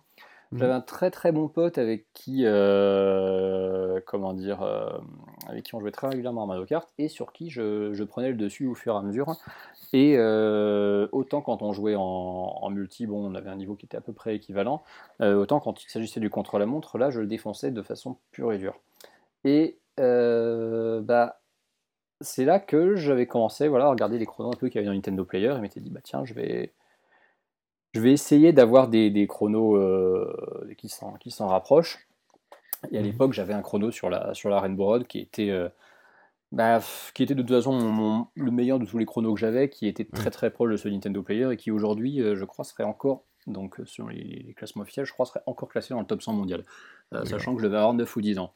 Et puis, bon, bah, ça, j'ai zappé pendant, j'ai, zappé pendant quelques années parce que moi, j'ai eu, j'ai eu comme plein de gamins ma période, euh, ma période euh, où je laisse un petit peu tomber Nintendo, où je commence, euh, où je commence la PlayStation. Sauf que moi, je l'ai même pas commencé pour les, pour les jeux qui en valaient le plus le coup. Et, et puis bah, j'ai eu internet et puis bah, je me suis renseigné sur les, les Mario que j'aimais bien, voir si d'autres gens avaient des trucs à raconter dessus. Et c'est là que j'ai vu qu'il y avait des classements mondiaux avec des, des temps complètement fumés que je ne pensais pas possible. Euh, et il m'a fallu 2-3 ans avant de commencer à vraiment rentrer en contact avec les gens qui faisaient ça. Découvrir que non seulement tu avais des classements mondiaux, mais qu'en plus tu avais un championnat qui se tenait, euh, avec, une, avec une asso derrière qui gérait le truc. Euh, et c'est vrai que ben oui, j'ai vu qu'en fait c'est un jeu qui 10 ans après, parce que donc, le premier championnat de, officiel donc, datait de 2002 et le jeu de 92, euh, ce jeu vivait toujours, euh, vivait limite étonnamment mieux que Mario Kart 64 qui pourtant était le plus récent. C'est ça, hein. c'est ça qui est étonnant d'ailleurs, c'est qu'effectivement la communauté est restée toujours très fidèle au premier, alors qu'il y a eu une multiple évolution et au final les, gens ne retrouvaient pas forcément par ce contre, qu'ils voulaient dans les autres jeux. Quoi. Par contre, la subtilité, c'est que Mario Kart 64 est un jeu qui a une, toujours une communauté extrêmement active, qu'il l'est encore Mhm. aujourd'hui. Euh, c'est un jeu sur lequel tu as toujours des, là aussi des records du monde qui sont battus et euh, des, des Mario Kart, on va dire rétro, c'est celui sur lequel tu as le plus d'activité quotidienne et le plus de, de, de- de joueurs de très haut niveau qui, qui continuent de se tirer la bourre. Euh, par contre, c'est vrai que Super Mario Kart, c'est le premier où il y a eu des, rencontres euh, aux allures de, comment dire, de, championnat, d'abord nationaux, devenus ensuite internationaux. Euh, je n'ai pas été étranger du tout à tout ça, puisque bon, bah, moi je me suis impliqué de plus en plus dans la communauté au fil des années. Euh, quand il a fallu à un moment que le, président de l'association laisse tomber, bon, bah, j'ai repris les rênes du truc. Et c'est vrai que bah, j'ai été très très très très impliqué dans le jeu à ce moment-là. J'avais voilà, c'était un, c'était un des jeux majeurs de mon enfance. Je savais que j'avais un bon niveau dessus, que j'apprenais beaucoup au contact de mecs qui étaient encore meilleurs que moi. Et surtout, je savais que c'était un jeu dont on avait moyen de faire connaître un petit peu plus en fait tout ce qui tout ce qu'on avait découvert dessus comme, euh, comme raccourci, comme nouvelle technique de pilotage, euh, de, de montrer un petit peu ce qu'on savait faire, avec en plus bah, l'émergence de, de- de YouTube, de Twitch, ce genre de trucs. Euh, c'est pour ça qu'on a d'abord fait une, une émission pour en, pour en parler sur, euh, sur No Life. Euh, c'est pour ça qu'ensuite on est, on est passé dans la chronique Speed Game sur jeuxvideo.com. C'est pour ça qu'on a ensuite bon, on a pu trouver la, la possibilité de, de- de streamer ce championnat sur Twitch tous les ans. Mhm. Et il en résulte une, euh, une communauté extrêmement soudée, vraiment internationale pour le coup. Mais quand je dis internationale, c'est pas juste euh, tu as quelques, quelques Anglais, quelques Allemands. C'est-à-dire que tu as vraiment des gens qui viennent de, de- de partout dans le monde pour une, une compétition qui a lieu tous les ans, une fois en France. Oui. À parté, cette année, elle aura lieu aux Pays-Bas. C'est la première fois qu'elle aura lieu à l'étranger. Mais euh, ça, reste, ça reste complètement ahurissant. C'est-à-dire que des gens euh, viennent d'un petit peu partout dans le monde pour jouer à un jeu de 92 sur Super NES Mhm. pourrait, on pourrait faire un tournoi sur le Mario Kart euh, GameCube, parce qu'en plus, bon, bah, c'est facile d'y jouer jusqu'à 16 euh, avec, avec deux GameCube, deux GameCube connectés. Euh, ça pourrait être sur, sur Mario Kart, oui, ça pourrait être. Il y, a, bien sûr des tournois, mais là, on parle d'un jeu qui, euh, à l'occasion de ses 10 ans, a eu un championnat organisé de façon un peu, un peu amateur par une bande de potes entre eux, euh, qui avait une petite quinzaine de participants qui se retrouvent euh, une dizaine d'années plus tard, à avoir euh, 50 joueurs qui ont de 15 à 40 ans, qui viennent de tous, les, de tous les pays et de tous les continents, et toujours pour jouer au Super Mario Kart de 92, Ça, parce que, parce que il, a, euh, il a deux éléments absolument vitaux qui sont restés intacts, c'est sa technicité et sa convivialité. C'est un jeu qui est extrêmement passionnant d'un point de vue compétitif parce que on, en- a, on a découvert plein, plein, plein de, de- de techniques de pilotage, de techniques d'utilisation des objets. On a découvert plein de raccourcis. Euh, c'est un, jeu qui est vraiment poncé dans les moindres détails par ses joueurs sur ces quatre modes de jeu, que ce soit le contre-la-montre, le versus, le Grand Prix ou le, ou le Battle Mode. Mhm. Ça évolue au fil des ans. Personne ne s'en lasse parce qu'en plus, bah justement, c'est fun. C'est toujours aussi cool de se mettre à deux devant une, une télé avec ce jeu-là parce que c'est ultra accessible, parce que justement c'est très arcade, Oui. et parce que bah, il n'a pas vieilli euh, vraiment euh, comparativement à plein plein plein de jeux de, de- de l'époque sur lesquels on aurait plus tendance à voilà, se, se refaire une petite partie comme ça vite fait. Et le fait qu'on ait réussi à convaincre quand même pas mal de gens qui, pour certains, sont nés après la sortie de SMK à y jouer, et pour certains à avoir un très bon niveau. Euh, je veux dire, dans le, dans le, dans le top 15 mondial, tu as quand même une, une nana qui est née en 99. Donc que- voilà, c'est, c'est, ça, en dit quand même, ça en dit quand même long. C'est un, jeu qui a, c'est un jeu qui a traversé les âges, littéralement. Oui, tout à fait. Enfin, voilà, c'est ça qui est étonnant, c'est qu'en fait, effectivement, les joueurs ont- sont restés très fidèles à ce jeu euh, et qu'il a, il a toujours une communauté très active, malgré- m- alors qu'il il y a eu plein de jeux qui sont sortis derrière, que- même des Mhm. versions de Mario Kart beaucoup plus récentes qui ont eu beaucoup moins, pas forcément moins de succès en termes de vente, mais en termes de communauté euh, qui est peut-être beaucoup moins active en tout cas. Bah, c'est, des co- c'est des communautés en fait qui se sont plus consacrées la plupart du temps sur le contre-la-montre, parce que là, il y a des. il y a- il y a des- il y a des- donc, le, le- de toute façon, le site de classement euh, qu'il y a en contre-la-montre sur Super Mario Kart, il fait partie d'un, euh, d'un site global qui regroupe tous les Mario Kart, qui a son propre, euh, son propre site par épisode, mais c'est une communauté globale en fait où bon, bah, il y, a, il y a pas mal de joueurs communs à plusieurs, à plusieurs épisodes. as même quelques joueurs qui ont été numéro 1 mondiaux sur deux Mario Kart différents. Euh, ce qui n'est pas spécialement surprenant hein, quand tu sais que bon, bah, dans, dans, dans l'univers du, du, du, versus fighting, tu as des mecs qui ont excellé sur, euh, sur deux jeux de baston différents. Euh, dans, dans, dans, dans l'univers du speedrunning, tu as des gens qui ont, qui ont, des records du monde sur deux jeux complètement de même de type complètement différents. Mmh. C'est pas spécialement surprenant. Mais par contre, c'est vrai que SMK, c'est le seul à avoir une, une grosse communauté basée en plus de, du, du, du contre-la-montre sur son multijoueur. Et c'est encore plus balèze parce que c'est un jeu qui peut pas être joué euh, en qui peut pas être joué en ligne en fait. Tu pouvais euh, via le via l'émulateur ZSNES euh, jouer sur euh, avec le, le, comment dire le programme Z Battle pour jouer en ligne. Oui. Tu as quand même pas mal de lag, c'est pas c'est pas fou. Il y a eu des tournois pendant pendant pas mal de temps là-dessus avec une communauté qui s'était créée. Et bon, bah, il y a quand même pas mal de gens qui, qui se plaignaient des, des, des, des soucis de lag. et puis bon, bah la version les versions Virtual Console ou SNES Mini ne sont pas, ne sont pas pourvues non plus d'un mode en ligne. Donc c'est quand même dingue de dire que ce jeu, il a réussi à se trouver sa communauté bien au-delà du simple partage de chrono en contre-la-montre, mmh. alors que ça devrait être mort depuis super longtemps et que ça devrait être remplacé par les autres. C'est ça. Et pourtant, non. Ouais, non c'est un, un, vrai miracle en lui tout seul, en fait. C'est ça. Et, et c'est vrai que, bon, bah, je, moi, à titre, à titre personnel, c'est un jeu euh, dont j'ai. Je ne peux même pas dire que j'en ai fait le tour, sans jeu de mots. J'en ai, ai fait le tour plusieurs milliers de fois. Il euh, y, y, a normalement pratiquement plus rien qui devrait me surprendre sur ce jeu, il n'y a plus rien qui devrait me, m'être, m'être dissimulé, et pourtant, bah, tous les ans, quand je joue contre, contre d'autres joueurs, il y, y, a toujours des trucs qui me surprennent, où je me dis, ah ouais, tiens, ce truc-là, je l'avais jamais vu, ou ce raccourci-là, on a mis 25 ans avant de le trouver. Euh, de, de, d'arriver encore à descendre de quelques centièmes de seconde des chronos qu'on pensait absolument imbattables. Euh, et à chaque fois qu'on se dit un jour ça, ça finira par s'arrêter, ce, on finira. Moi j'ai retrouvé des messages qui datent de 2010-11, tu vois, quand on arrivait pratiquement à la 10 édition, où des mecs ils commençaient à pronostiquer le fait que, euh, ouais, mais vers les années entre 2015 et 2020, on aura tous 35 ans, on aura une famille, on, on, le truc il commencera à mourir lentement. Bah, je vois le résultat, je vois à quoi.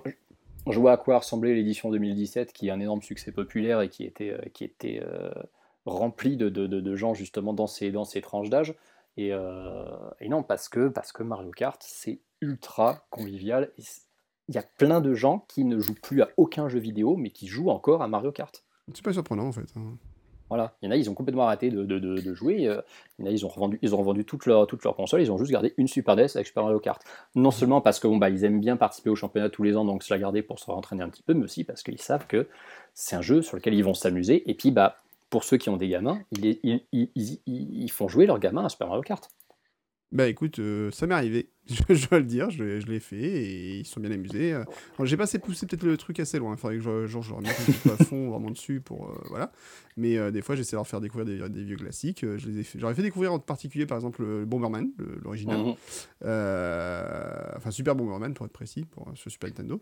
Et ils ont joué, ils sont vraiment éclatés. Enfin, on a passé 2-3 soirées où ils sont vraiment éclatés. Puis j'ai pas poussé trop le truc encore à fond, mais, mais on pourrait sans problème. Enfin, voilà, tu... Et surtout, voilà, Mario Kart sur le mode battle, tu as cette convivialité que tu retrouves. Euh, sur, euh, tu retrouves sur d'autres jeux, je vois pas non plus, je vais pas dire non plus que tu retrouves pas sur, sur, tu retrouves sur aucun autre jeu, c'est pas vrai, mais c'est facile à prendre en main. Et en fait, ce qui est assez marrant, c'est que Mario Kart, d'ailleurs, c'est vrai que comme tu le dis, L'avantage, c'est que c'est un jeu de course. Et en fait, le jeu de course, ça parle à tout le monde.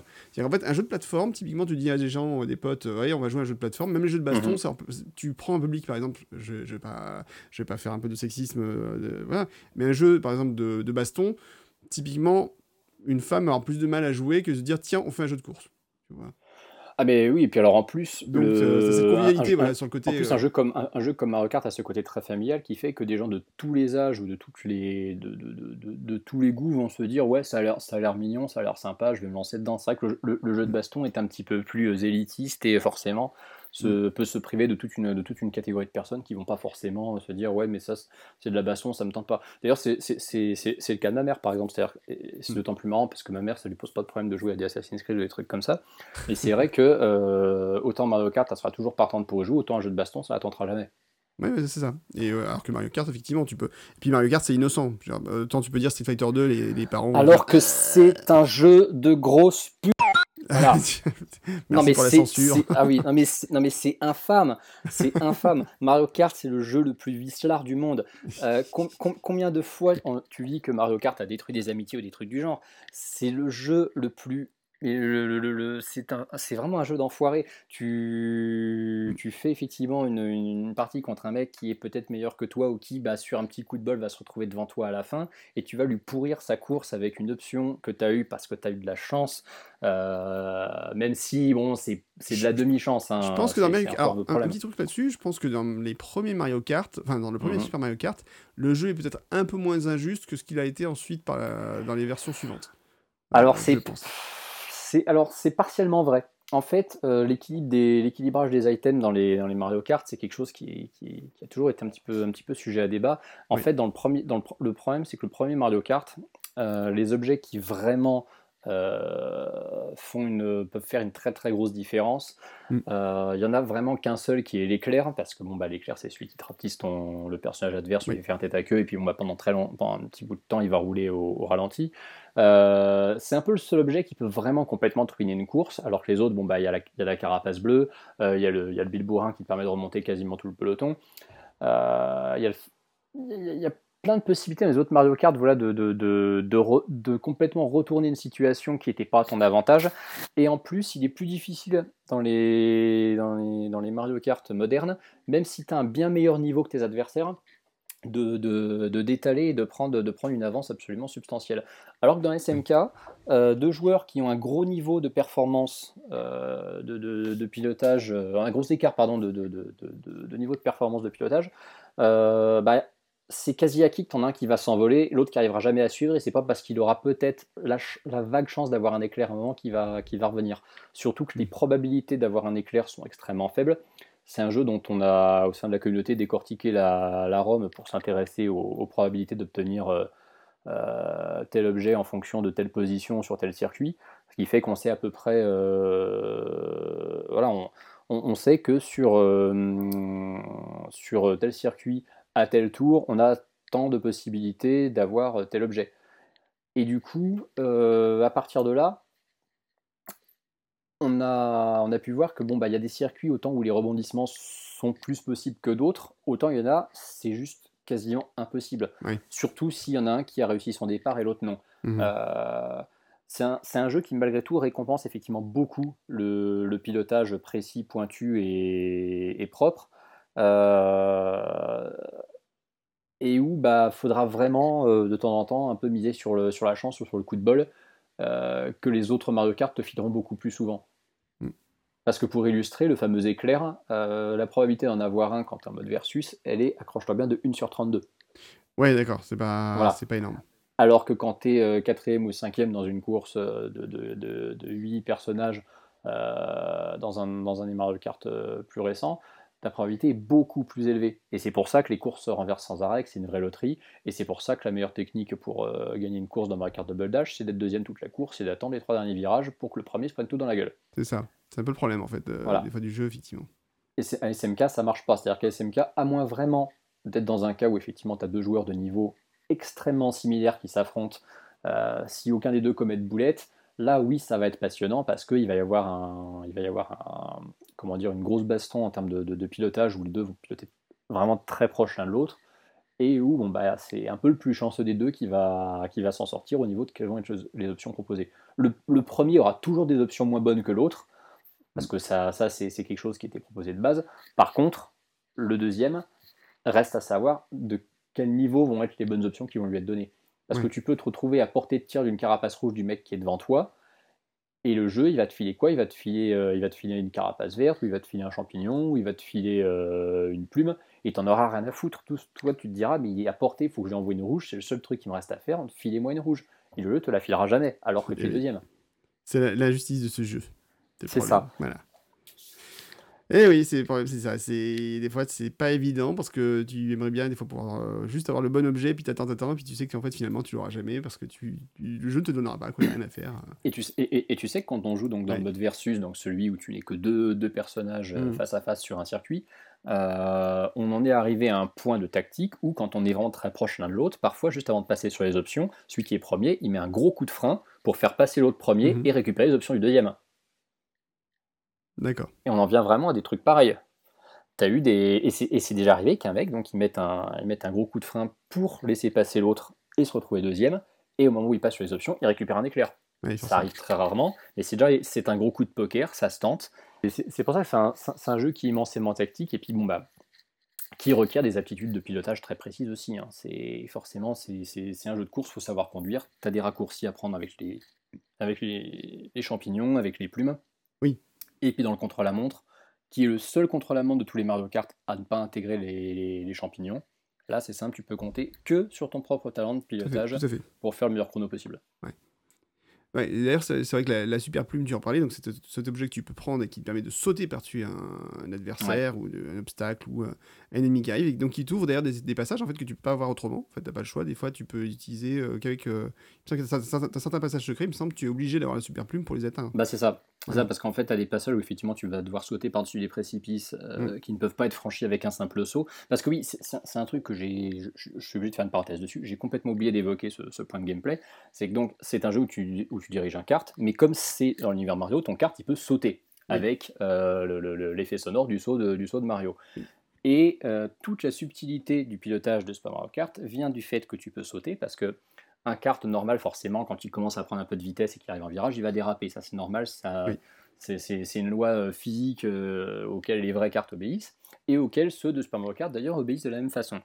Par contre, quand tu, quand tu abordes un virage et que tu sautes, euh, en fonction de la direction que tu, que tu dois prendre, gauche-droite, euh, par rapport au virage que tu, que tu dois aborder, mhm. le fait d'avoir sauté te permettra d'enclencher en fait un, dérapage qui te permettra de prendre le virage en maintenant euh, la, vitesse, la vitesse maximale de ton, de ton car, donc tu n'as pas besoin de freiner, et tu relâches à la fin, donc quand tu ressors vraiment du virage que tu commences à trouver une ligne droite, tu relâches ton bouton de saut qui du coup te sert à déraper. Et tu refais, et c'est là que c'est là que c'est très stupide, et tu refais en fait un tout petit saut qui lui te remet en fait vraiment dans l'axe de la piste. C'est ce qu'on appelle le saut de contre-braquage. C'est un truc, c'est en fait le béaba de ce, de, de, de, ce jeu quand tu veux commencer à vraiment bien conduire. Euh, c'est-à-dire que sauter pour, pour euh, engendrer un dérapage, c'est bien, mais ton dérapage, faut en sortir. Et le fait d'en sortir en réenclenchant un saut pour te remettre dans la bonne direction et arrêter de déraper, tout en gardant ta vitesse optimale, ça c'est quand même un truc d'un point de vue euh, profondeur de gameplay euh, et, finesse qui est euh, monumental pour un jeu de 92. Oui. C'est-à-dire qu'ils ont trouvé un moyen de faire en sorte que tous les circuits peuvent être intégralement parcourus à fond sans jamais avoir à freiner. Tu as un mm. bouton de frein. bon, je te cacherai pas que quand tu joues en Grand Prix 150 cm3, surtout sur la version NTSC, il y a des passages où il faut absolument lâcher l'accélérateur ou freiner, sinon tu ne pourras pas passer, mhm. sinon tu te prendras des murs. Euh, mais sur la version PAL du jeu, euh, dans 99% des cas, à partir du moment où tu as bien, as bien assimilé toutes les techniques de pilotage, tu peux, euh, tu peux faire absolument tous les circuits à fond sans jamais freiner ou lâcher l'accélérateur une seule fois. Parce mhm. que tu as une technique de dérapage qui est à la fois très simple et très complexe qui fait absolument tout le travail pour toi. Euh, et ça, c'est un truc qui n'aurait pas été rendu possible s'ils n'avaient pas implémenté une fonction saut pour ces cartes qui euh, leur, euh, leur, donne du coup bah, une, une, technique de, de, conduite totalement différente. Et, et, ça fait partie des raisons pour lesquelles je n'aime pas Mario Kart Double Dash, parce qu'ils ont annulé la possibilité de sauter avec les cartes. Mhm. Et euh, bah, je trouve que du coup ça leur donne une, une maniabilité et un style de dérapage totalement différent dans lequel je ne me retrouve pas du tout. Heureusement, ils ont corrigé ça après. Je pense que Double Dash, c'est peut-être l'épisode le, plus clivant d'ailleurs. Il y a beaucoup de gens qui le détestent, il y en a qui préfèrent. Enfin, J'ai l'impression qu'il est, très divisé, il divise beaucoup en fait. Euh, ah bah Double Dash, pour être honnête, euh, Double Dash, j'ai complètement fait l'impasse à l'époque de sa sortie, mhm. euh, parce que justement les critiques étaient très très très splittées en fait. Donc je dis bon, dans ce cas-là, je vais éviter. Puis bon, j'ai assez de jeux sur GameCube pour, me, pour, ne pas avoir à me sauter dessus. Il faudra peut-être que je me le prenne un jour pour voir, mais bon, effectivement, c'est un, un, épisode qui apparemment était assez clivant. Ben ouais, ouais, moi de, moi de mon point de vue, en fait, Double Dash, il obéit à une, à une règle tout simple, c'est que Nintendo a pris des risques monumentaux avec euh, Mario sur Sunshine, avec Zelda sur Wind Waker et avec Mario Kart sur Double Dash, le tout en l'espace de moins d'un an. Mhm. Et pour moi, il y en a deux où, ils ont, où c'est une franche réussite et un où ils se sont complètement foirés.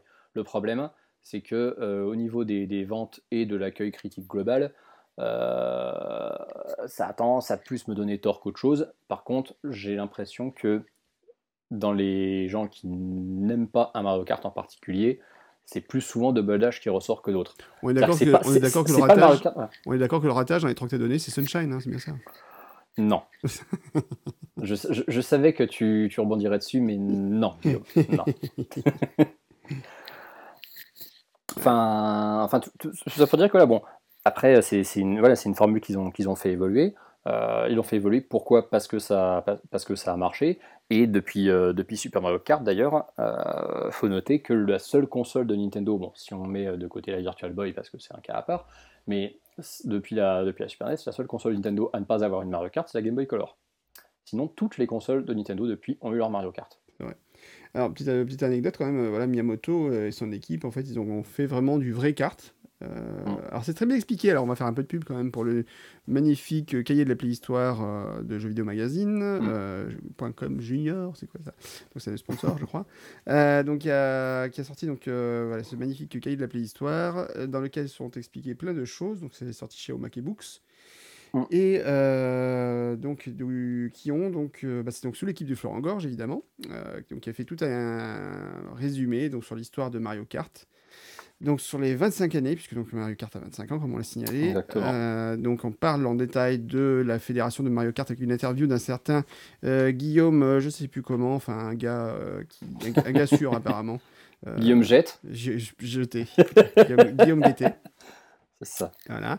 Euh, donc, euh, non, c'est un- anti-star, en fait, on peut le dire. C'est ton, double secret donc, qui, a, qui a participé, à- qui a fait cette interview en parlant de la Fédération française de Super Mario Kart. Donc, euh, on- peut s'enorgueillir en France d'avoir une Fédération française de Super Mario Kart, donc qui a lancé une compétition quand même mondiale, donc, puisque c'est vous qui organisez le championnat du monde de, de Mario Kart, à mine de rien. C'est ça.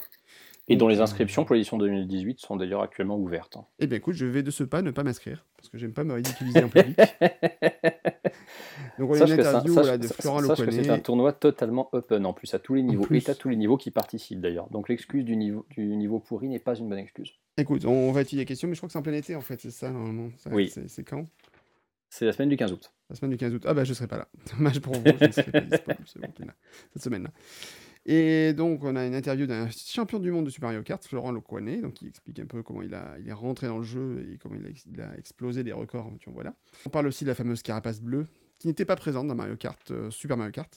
Non, elle est arrivée dans Mario Kart 64. Tout à fait. Euh, donc la, carapace qui tue.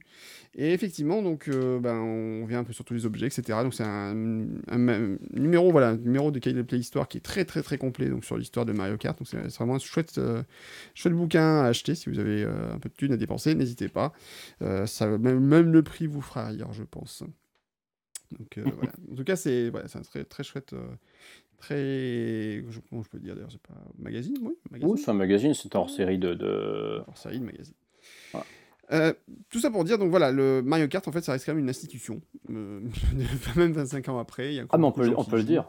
Alors, autant tu vois, par exemple, la Fédération française de Super Mario Paint, de Mario Paint, elle a pas beaucoup de succès. elle, ça n'a pas trop pris. Le championnat du monde de Mario Paint, moyen. Euh, très clairement. Donc, euh, Mario Kart, qu'est-ce qu'on peut en dire encore? On a tellement dit, je pense qu'en plus, toi, t'en as tellement parlé, maintenant tu vas en avoir marre. En plus, il y a eu tellement de choses. Moi, j'avais lu l'histoire des, des manettes, en fait, où il y a des records. Explique-nous quand même cette histoire de, des records euh, avec les manettes qui n'étaient pas les manettes officielles. C'est quoi cette histoire? Ouais, alors si, alors si c'est des manettes officielles, c'est un petit peu plus compliqué. ça Pour, euh, je, je vais synthétiser ça du mieux que je peux avec, euh, en prenant l'exemple d'un des, d'un des circuits les plus, les plus simples du jeu, Mm. à savoir donc le, le- le tout premier Mario Circuit 1. Euh, puisque oui, euh, F0 et Mario Kart ont- et Super Mario Kart ont pour point commun d'avoir un premier circuit qui s'abrège tous les deux en MC1. Mhm. Mario City 1 et Mario Circuit 1. Oui. Euh, le, le fameux MC1, comme on, comme on l'appelle dans l'univers de, de SMK, est un circuit donc vraiment très simple, très facile à, très facile à parcourir, avec pas vraiment, de- pas vraiment de pièges, plutôt court. Euh, et pourtant, son, son record du monde en, jouant tel qu'on jouait en 92 euh, est de 1.0083, alors que son record du monde tel qu'on joue aujourd'hui est de 57,90. Ce qui fait donc quand même euh, quasiment euh, 3 secondes de différence. 3 secondes de différence sur un circuit qui est aussi court, où est-ce qu'on les trouve? On les trouve euh, via une technique dite de boost, parce que tous les Mario Kart ont une technique de boost qui se matérialise visuellement euh, avec en général des flammes derrière le kart ou un petit bruit de, de- de- de turbo en sortant d'un virage. Parce qu'en fait, dans tous les Mario Kart, plus tu dérapes, plus tu génères en sortie de ton dérapage un boost de puissance qui te fait euh, gagner quelques, quelques, petits, quelques petits centièmes. Et le truc, c'est que Super Mario Kart a lui aussi son système de boost, à cette différence près qu'il n'a pas spécialement d'indice visuel, que Nintendo n'a jamais communiqué dessus, que c'est pas mentionné dans la notice, et Mhm. qu'il a fallu attendre environ 2003 avant de se rendre compte que ça existait. D'accord. Comment ça fonctionne? On s'est rendu compte que dans Mario Kart SNES, quand tu prends un virage de type épingle à cheveux, ou donc tu dois déraper un petit peu plus longtemps pour un virage classique, en sortant de ton, de ton épingle à cheveux, tu entendais un petit bruit de sur-régime dans le moteur, Mhm. et euh, on n'avait pas spécialement percuté sur le coup que pendant ce bruit de sur-régime, le kart allait un petit peu plus vite. Mais c'est en s'en rendant compte de façon complètement accidentelle que ça allait plus vite qu'on s'est dit ce truc-là, faut qu'on trouve un moyen de le provoquer manuellement. Pourquoi? Parce que ce tout petit temps qui est à peu près d'une seconde durant lequel le kart va un peu plus vite et où le moteur fait un voie de sur-régime, Mhm. le kart peut aussi franchir des étendues de terre, de sable, de- d'herbe sans perte de vitesse. Limite même en en gagnant puisqu'il a une vitesse, euh, il a une vitesse de boost. Donc forcément, à partir du moment où on a découvert que ce truc-là marchait, on s'est dit il faut absolument qu'on arrive à les générer à volonté parce qu'il y aura plein d'endroits où on pourra couper naturellement sans avoir à utiliser d'objet et ça pourra servir dans le contre-la-montre pour faire D'où la, fameuse, descendre les records. d'où la fameuse technique dont on dit du NBT, c'est ça? C'est ça, exactement. Mhm. NBT, qui est un acronyme pour New Boosting Technique, donc les Mhm. nouvelles techniques de boost. On a compris euh, concrètement qu'effectivement, si on entendait ce, ce bruit de sur-régime en sortant d'un- d'une épingle à cheveux, c'est parce qu'on avait dérapé suffisamment longtemps pour le générer. Parce qu'effectivement, plus tu dérapes longtemps, plus tu as de chances de générer un boost. Mais évidemment, ce dérapage, ça nécessite de maintenir donc la direction dans un sens, ça nécessite de maintenir le bouton de dérapage, et il y a plein d'endroits, bah, tu n'as jamais assez de distance pour faire un dérapage euh, suffisamment important. Donc il a fallu trouver un artifice, et on s'est dit bah, que si on arrive, alors je ne sais plus comment ils ont réussi à trouver ce truc, hein, mais ils ont, ils ont réussi à le trouver, on dit que si on arrivait en fait à faire croire au jeu que le kart était toujours en dérapage sans repasser par la position neutre, c'est-à-dire où il est bien droit, bien dans la, Mhm. dans la, dans la direction, en maintenant le bouton, le bouton R, donc qui est le bouton de, de dérapage, eh ben, on peut euh, donc euh, bah, émuler en fait ce, ce- ce dérapage et en sortie euh, générer, un, générer un boost. La technique n'est malheureusement pas réalisable sur une manette de base parce que la croix de direction de la Super NES est très rigide et repasse forcément en position neutre quand tu essaies de faire des zigzags gauche-droite. C'est impossible d'enchaîner des zigzags gauche-droite et de faire croire au jeu que tu dérapes toujours parce qu'il va toujours repasser par la position neutre. Par contre, tu démontes ta manette, tu limes l'espèce de boule qui est en dessous de la croix directionnelle, tu la, tu la refixes, tu rejoues. Là, tu peux faire des zigzags beaucoup plus rapides, gauche-droite, gauche-droite, sans repasser par la position neutre. Et du coup, en pleine ligne droite, tu fais tes petits zigzags gauche-droite, gauche-droite, la console croit que tu as fait un dérapage. Et donc, si tu as bien exécuté ton truc, à la sortie, tu as un boost et t'en seras absolument n'importe où. Et pour le faire depuis des années, je confirme que ça marche absolument parfaitement bien, puisque j'ai abattu une cinquantaine de records du monde comme ça. Évidemment, tu as eu le Bouh. débat à l'époque qui a divisé la communauté, euh, est-ce que c'est de la triche ou pas? Tu as toujours cette euh, théorie comme quoi euh, la quantité énorme de passages qui se coupent pile poil sur la durée du boost dans ce jeu laisse supposer que le level design du jeu est pensé pour ça et que les développeurs ont fait en sorte que ce boost puisse être exploité. Maintenant, pourquoi ils ont fait, pourquoi ils n'ont pas fait en sorte que ce soit matériellement visible? Pourquoi ils n'ont pas communiqué dessus? Pourquoi c'est impossible avec une manette de base sans la trafiquer Ça, on ne sait pas. Et je t'avouerais que si on pouvait un jour rencontrer euh, des, des- des mecs qui ont bossé dessus, c'est la première question qu'on leur poserait. Reste que ça marche, c'est vraiment prévu par le jeu. Quand tu, justement, parmi les, les nombreuses fois où on a, on a trafiqué un petit peu la ROM pour voir comment c'était codé, on a vu que c'était quelque chose qui était implémenté dedans, que c'était pas une. euh, Enfin, le fait d'avoir ce boost en fin de dérapage, c'était implémenté dedans. Donc c'est pas un bug, c'est quelque chose qui est, qui, qui est Volontaire. qui est complètement volontaire. Après, bon, bah, tu as des joueurs qui, eux, ont estimé que ça nuisait euh, à la pureté des circuits euh, et à leur level design de base que de couper tout un tas de virages en faisant des boosts. Euh, ce qui se comprend, c'est pour ça que du coup on a abouti à deux classements différents. Mhm. Le classement donc avec les fameux temps dits NBT et les temps à l'ancienne tels qu'on courait en 92, les temps dits non NBT D'accord. avec donc que tu fais bah, avec des- une manette non modifiée, où tu ne coupes absolument nulle part, et où les seuls boosts que tu peux générer sont ceux qui sont bah, en sortie d'épingle à cheveux, parce que ceux-là sont complètement naturels. Et euh, bah, c'est comme ça que plein de records ont été améliorés. Et ce qui est drôle, c'est de constater que tous les Mario Kart suivants ont ce même système de boost, et qu'en plus, Bah, ils sont pour la plupart tous euh, traficables de la même façon. Euh, ce qu'on a appelé le snaking sur Mario Kart DS, c'est une technique Ah, similaire. Voilà, c'est un héritier du NBT de Super Mario Kart. Euh, Mario Kart Super Circuit a exactement le même concept, celui qui est sur GBA. C'est-à-dire que pareil, tu as des, zigzags rapides qui peuvent se faire pour générer des boosts. Et c'est pareil, sur la croix de direction d'une GBA de base, ça ne marche pas, il faut aussi l'allumer. Donc bon, à force, tu te dis non, c'est pas possible, les mecs, ils ont juste programmé le truc exprès, mais ils n'ont pas, pensé à le, rendre, euh, à le rendre faisable avec leur manette de base. quoi. Et ce qui en fait nous a mis la puce à l'oreille à l'époque, c'est que tu avais un joueur hollandais euh, qui, euh, bon, bah, en plus, enchaînait les records du monde, qui jouait avec une manette non officielle Mhm. et une manette de, de- de marque no-name, je sais plus, je sais plus quoi. Et en fait, on, bah, lui avait une, une croix de base qui était extrêmement souple et qui permettait de faire ça le plus naturellement possible du monde. Et c'est en voyant la différence entre sa manette et les manettes officielles qu'on a pu voir qu'effectivement, bah, il y avait quelque chose, euh, quelque chose à faire euh, pour, euh, bah, pour repousser tout simplement les, les- les limites de ce jeu. Ouais. Et euh, autant sur certains circuits, bah, tu as peut-être un, un ou deux boosts que tu peux réussir à faire sur un seul tour. Et bon, bah, le gain de temps, même si dans l'optique d'un record du monde, il est indispensable, il n'est pas énorme quand tu regardes les écarts entre un joueur qui les utilise et un joueur qui ne les utilise pas. Autant sur certains circuits, c'est absolument monumental. Il y a des circuits où l'écart entre le, le meilleur temps avec et sans boost, euh, bah, sur, euh, sur une course entière, il va être de 6 ou 7 secondes. Et là, bah, tu peux pas lutter. quoi. Non, là, c'est. Oui, tu vas te coucher et tu dis euh, merci, au revoir, quoi. C'est Voilà. pas possible. Et ça, et ça, bah voilà, ça a été découvert plus de dix ans après, et ça a été vraiment extrêmement perfectionné dans la deuxième moitié des années 2000, Ouais. et euh, à une époque où bah, Mario Kart DS était déjà sorti, quoi. Et attention, on parle bien de Mario Kart DS qui est sorti euh, 13 ans après SMK. C'est ça.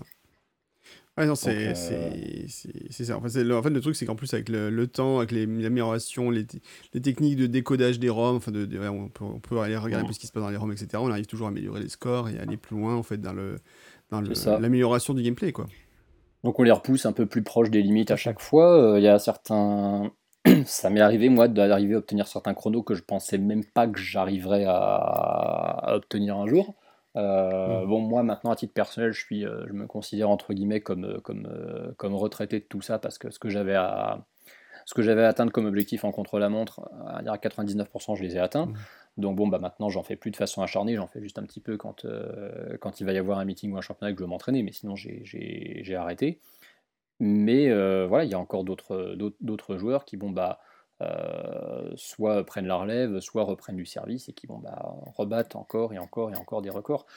Oui. Exactement comme on faisait il y a 25 ans quand on les envoyait à Player One. Et ça, c'est fou. C'est- Oui, c'est un peu- c'est un peu dingue, quand même, mine de rien.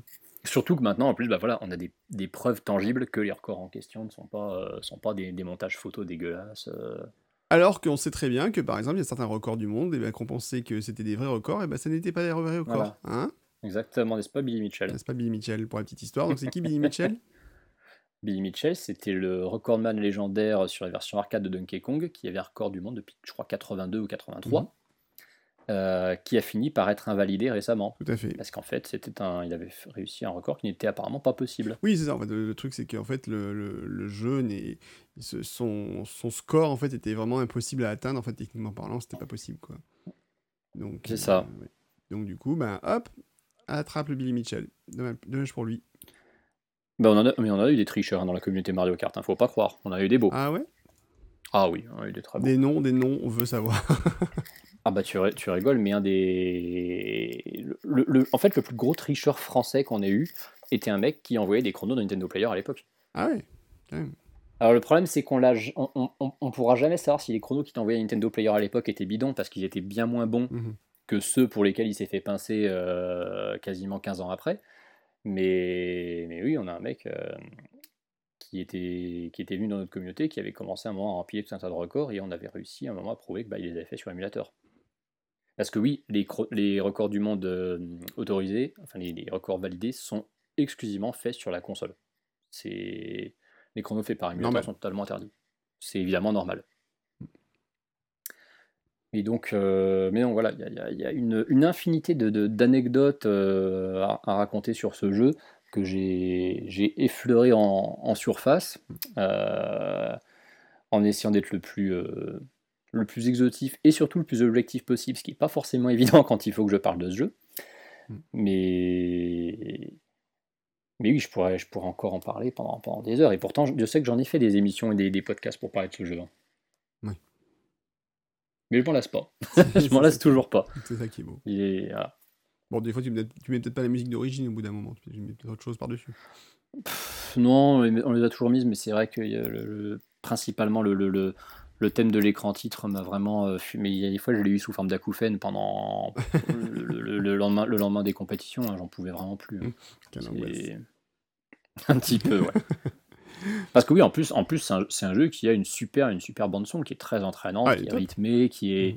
qui est pour euh, certains morceaux basés sur des thèmes, euh, bah, genre le, le thème des, toi en plus qu'il aime beaucoup, le thème des Bowser's Castle est euh, repris du thème du boss de fin de Super Mario World par exemple. Eh ben, qu'est-ce qu'on se met comme musique alors? Est-ce qu'on se met le thème des du Bowser's Castle justement pour écouter un petit peu? Alors, vu qu'il me semble qu'on l'avait déjà mis dans l'épisode dédié à Mario World, Oui. moi je serais plus genre à te laisser choisir entre soit euh, la relaxante Koopa Beach qui est très très presque jazzy, Mhm. ou la très euh, psychédélique et euh, électronique euh, Rainbow Road qui est Eh beaucoup ben, plus rythmée. eh ben, parce que j'aime bien me faire mal, la Rainbow Road.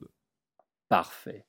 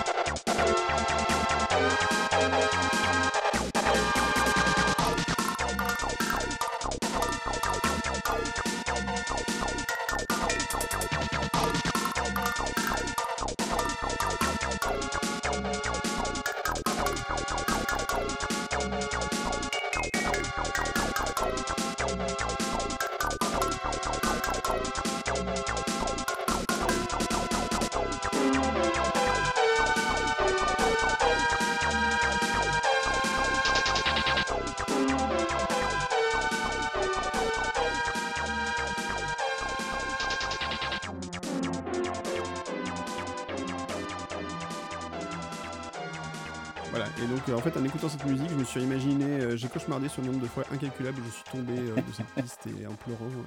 après 5 tours impeccables, et enfin ou 3 tours, je sais plus comment c'était. C'est 3 tours hein, C'était non, 5, c'était cinq, 5, j'avais un c'était doute. 5.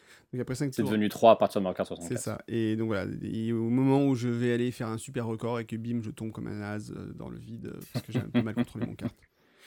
Oui, parce qu'en fait, quand on veut faire des records, en plus, euh, en termes de vitesse, il n'y a pas le choix, il faut passer par Bo- Bowser ou euh, Donkey Kong, qui Ou sont DK, des gros lourdeaux. C'est ça, qui sont d'ailleurs absolument identiques, hein, puisque Oui. le jeu fonctionne par quatre binômes de personnages qui sont euh, codés à l'identique, c'est juste un skin différent. Mais euh, voilà, Buzzer et Donkey Kong, effectivement, qui sont les personnages à prendre quand on veut faire les meilleurs temps possibles en contre-la-montre. Tous les records du monde, sans aucune exception, sont faits avec eux. Normal, puisque ce sont ceux qui ont la vitesse maximum. Exactement. Et euh, évidemment, bon, bah, ils sont un petit peu plus durs à manier, mais quand tu, quand tu maîtrises le jeu, bah, après, euh, tu te rends compte que tu te rends compte que tu t'en fous complètement. Ok. Euh, bah écoute, je crois qu'on a bien fait le tour du, du sujet, mine de rien. Et puis en plus, on atteint Ouais. quand même quasiment presque les deux heures de podcast, donc c'est c'est bien. Exactement. Euh, alors, dans le classement des Mario, est-ce que tu le mets? Ah, Moi, je, moi, je, je, je- voilà, je, reste sur l'idée euh, comme quoi on ne, on ne classe que les Mario de, de- d'aventure, plateforme. Oui. Euh, tout ce qui est, tout ce qui est spin-off doit être mis à part. Par contre, euh, si on devait faire un, un classement des spin-off ou une espèce de tableau d'honneur, euh, je mettrais Super Mario Kart, bon évidemment pour l'instant en premier vu qu'on n'en a pas vu d'autres, quoique si on a vu Mario Paint, mais bon, je mettrais forcément Mario Kart au-dessus. Oui. Mais euh, moi, de mon point de vue, de toute façon, il resterait, il resterait en tête. C'est-à-dire que pour moi, Super Mario Kart est le meilleur spin-off de, de, de, de- de la saga Mario depuis le début, Mm. avec lequel ont rivalisé principalement d'autres Mario Kart et les Mario Tennis éventuellement, qui sont, qui sont pour la plupart pas mal. Mais c'est surtout, voilà, pour moi, c'est un, immense classique de la Super Nintendo. c'est un immense classique du jeu vidéo rétro tout court. C'est un modèle de jeu convivial et compétitif à la fois. et surtout, je persiste et signe, pour moi, c'est le jeu qui a inventé le party game. C'est pas fou. C'est pas fou, on pourrait voir Voilà. comme ça. Ah, même si, c'est- même si c'était K2, euh, je mettrais quand même Bomberman devant en termes de party game. ça se défend. Ah, quand même. Parce que ma- ma- déjà, tout de suite, Bomberman, euh, tu prends sur la version PC Engine, tu partis sur 5 joueurs simultanément. Euh, là C'est vrai que aussi, avec un mode de plus jeu qui familial, oui, voilà. archi simple à prendre en main. Enfin, t'avais. En termes de party game, moi je placerais vraiment à la limite. euh, ah bah, je parle pas en termes de convivialité, d'e- d'efficacité de jeu, quoi que ce soit, mais pour moi, en Mhm. termes de, de party game pur et dur, si je devais en classer un, je pense que je mettrais quand même Bomberman devant, qui, à mon avis, est à l'origine de, ce type de jeu, enfin de, de type party game pour moi. Oui, non, mais ça se défend complètement. Bah, Mm. après, ça vient peut-être aussi du fait que j'ai été, euh, j'ai été élevé à l'école Mario Kart, été un petit peu plus élevé, voilà, à l'école Bomberman. Euh, Mario Kart, tu veux dire? Non, non, je, toi. Ah oui, moi, oui, pardon, oui, oui, moi, oui. Alors, c'est pas que j'étais plus biberonné, mais enfin voilà, mais à, à la limite, de toute façon, j'ai d'excellents souvenirs de parties de, Mhm. sur les deux. Donc euh, après, je pourrais dire aussi j'ai d'excellentes parties de Puyo Puyo en tête, tu vois, donc c'est pas non plus, euh, Ouais. c'est pas non plus une référence. Mais je pense que voilà, ma- hum, tout de suite, Bomberman, je- t'as le côté 4 joueurs qui pouvaient jouer 4-5 joueurs qui pouvaient tout de suite prendre Mhm. le dessus, quoi, tu vois. Mais bon, ça reste quand même dans tous les cas des, des monuments de convivialité euh, sur lesquels tu peux effecti- effectivement t'éclater. Après, moi, si je devais le placer, placer dans les spin-offs, ça serait pas mon spin-off préféré. Euh, Ah oui Je serais plus, tu vois, à me dire, à taper sur les, sur les Mario RPG, tu vois, euh, Mario. euh, Ah oui, j'étais vraiment parti sur ceux qui n'étaient pas des Mario de, de- de- avec, une, avec une histoire, une aventure en fait. C'est vrai, voilà, mais ouais, tu vois, je partirais plus. Parce que euh, oui, euh, là, oui. Dans, dans mes grands classiques, tu vois, Mario euh, avec la, la porte du millénaire, tu vois, franchement, en termes de jeu, d'aventure, Mm. euh, Paper Mario, tout ça, ça va très haut. Enfin, donc je, je sais pas. Même si, enfin, j'aime beaucoup Mario Kart, mais après, je suis pas forcément. Les jeux de course en général ne sont pas mon, ma tasse de thé. Mhm, Maintenant, Mario Kart, comme tu l'as dit, avec le mode battle, va au-delà du jeu de course. Donc, c'est voilà, c'est. Il, il serait très haut. hein. De toute façon, clairement, je pense que parmi les Mario Kart, il serait très très haut. J'ai d'ailleurs pendant très très longtemps, euh, moi j'étais beaucoup plus défenseur de Mario Kart d'origine que de Mario Kart 64 par exemple. hein. Mhm. Euh, en plus, moi, Mario Kart 64 à l'époque, j'ai acheté la version japonaise qui avait un gros défaut. Quand tu jouais à 4 joueurs, t'avais pas les musiques. Ce qui est un peu gênant. oui, ça c'était. Euh, je crois que tu as ce défaut sur la version PAL aussi. ouais, bah, donc voilà. Mais je, je suis pas sûr, me semble que sur la version PAL, il l'avait corrigé justement. Euh, Peut-être version US. Enfin, en tout cas, ça m'avait toujours choqué à l'époque. Et par contre, le. Bon, après, sur les versions suivantes, euh, bon, j'ai beaucoup joué avec la version Wii, avec mes, mes- ma gamine. euh, bon, et puis Mario Kart 8 est quand même un Mario Kart fabuleux. Enfin, faut quand même très honnête. hein. Ah, moi j'adore Mario Kart. Moi c'est mon Mario Kart 3D préféré. Clairement, C'est pas, le cas de- c'est pas le cas de tout le monde, et moi c'est mon préféré. Le 8 est assez extraordinaire. Enfin, techniquement parlant, il est beau, enfin, il, est, il, est, il est jouable, enfin, il y a tout, tout ce que tu veux. Enfin, il est, il est vraiment. Ah, moi, je m'éclate dessus. Non, il est vraiment très chouette. Donc euh, voilà, mais c'est vrai que moi je suis assez. euh, étant plus à la limite euh, RPG que jeu de course, si je devais classer des Mario, je prendrais, partirais plutôt sur la partie RPG Mhm. que sur la partie jeu de course pur et dur. Donc je classerais plutôt, tu vois, les Mario, effectivement, RPG avant les Mario Kart. Mais bon, ça reste quand même un très bon jeu. Ok, je crois qu'on a bien fait le tour cette fois-ci. Oui, franchement oui. Donc je pense qu'il est temps de conclure.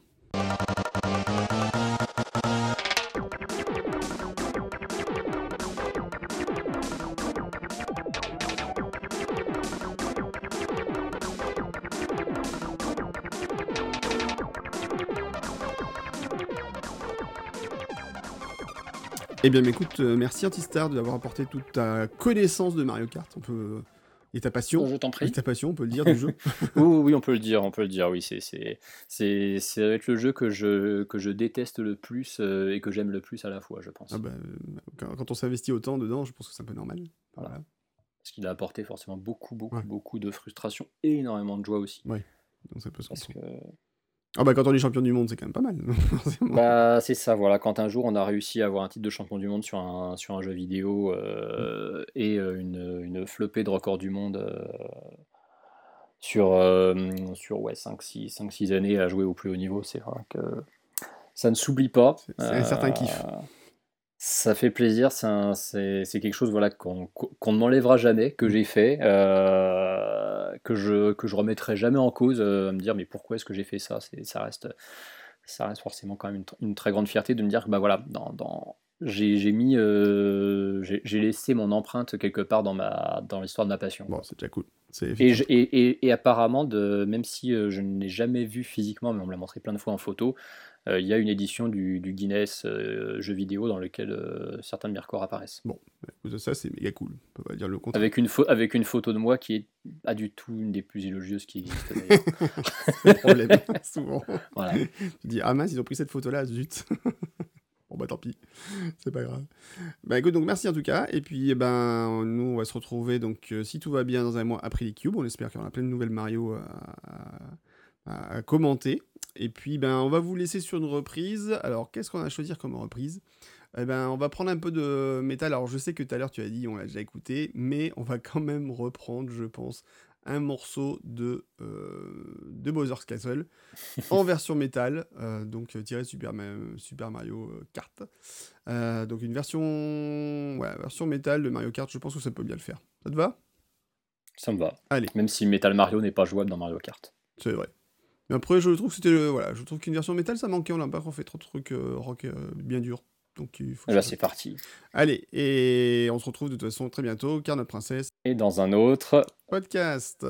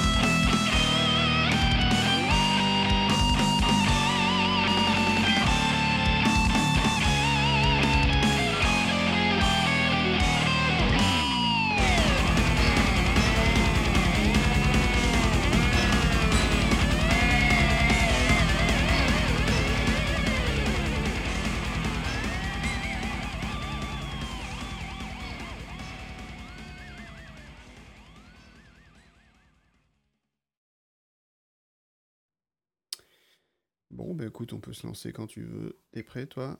Je suis prêt, c'est bon. J'étais prêt dans le ventre de ma mère, c'est ça la bonne, la bonne réplique. Ah oui.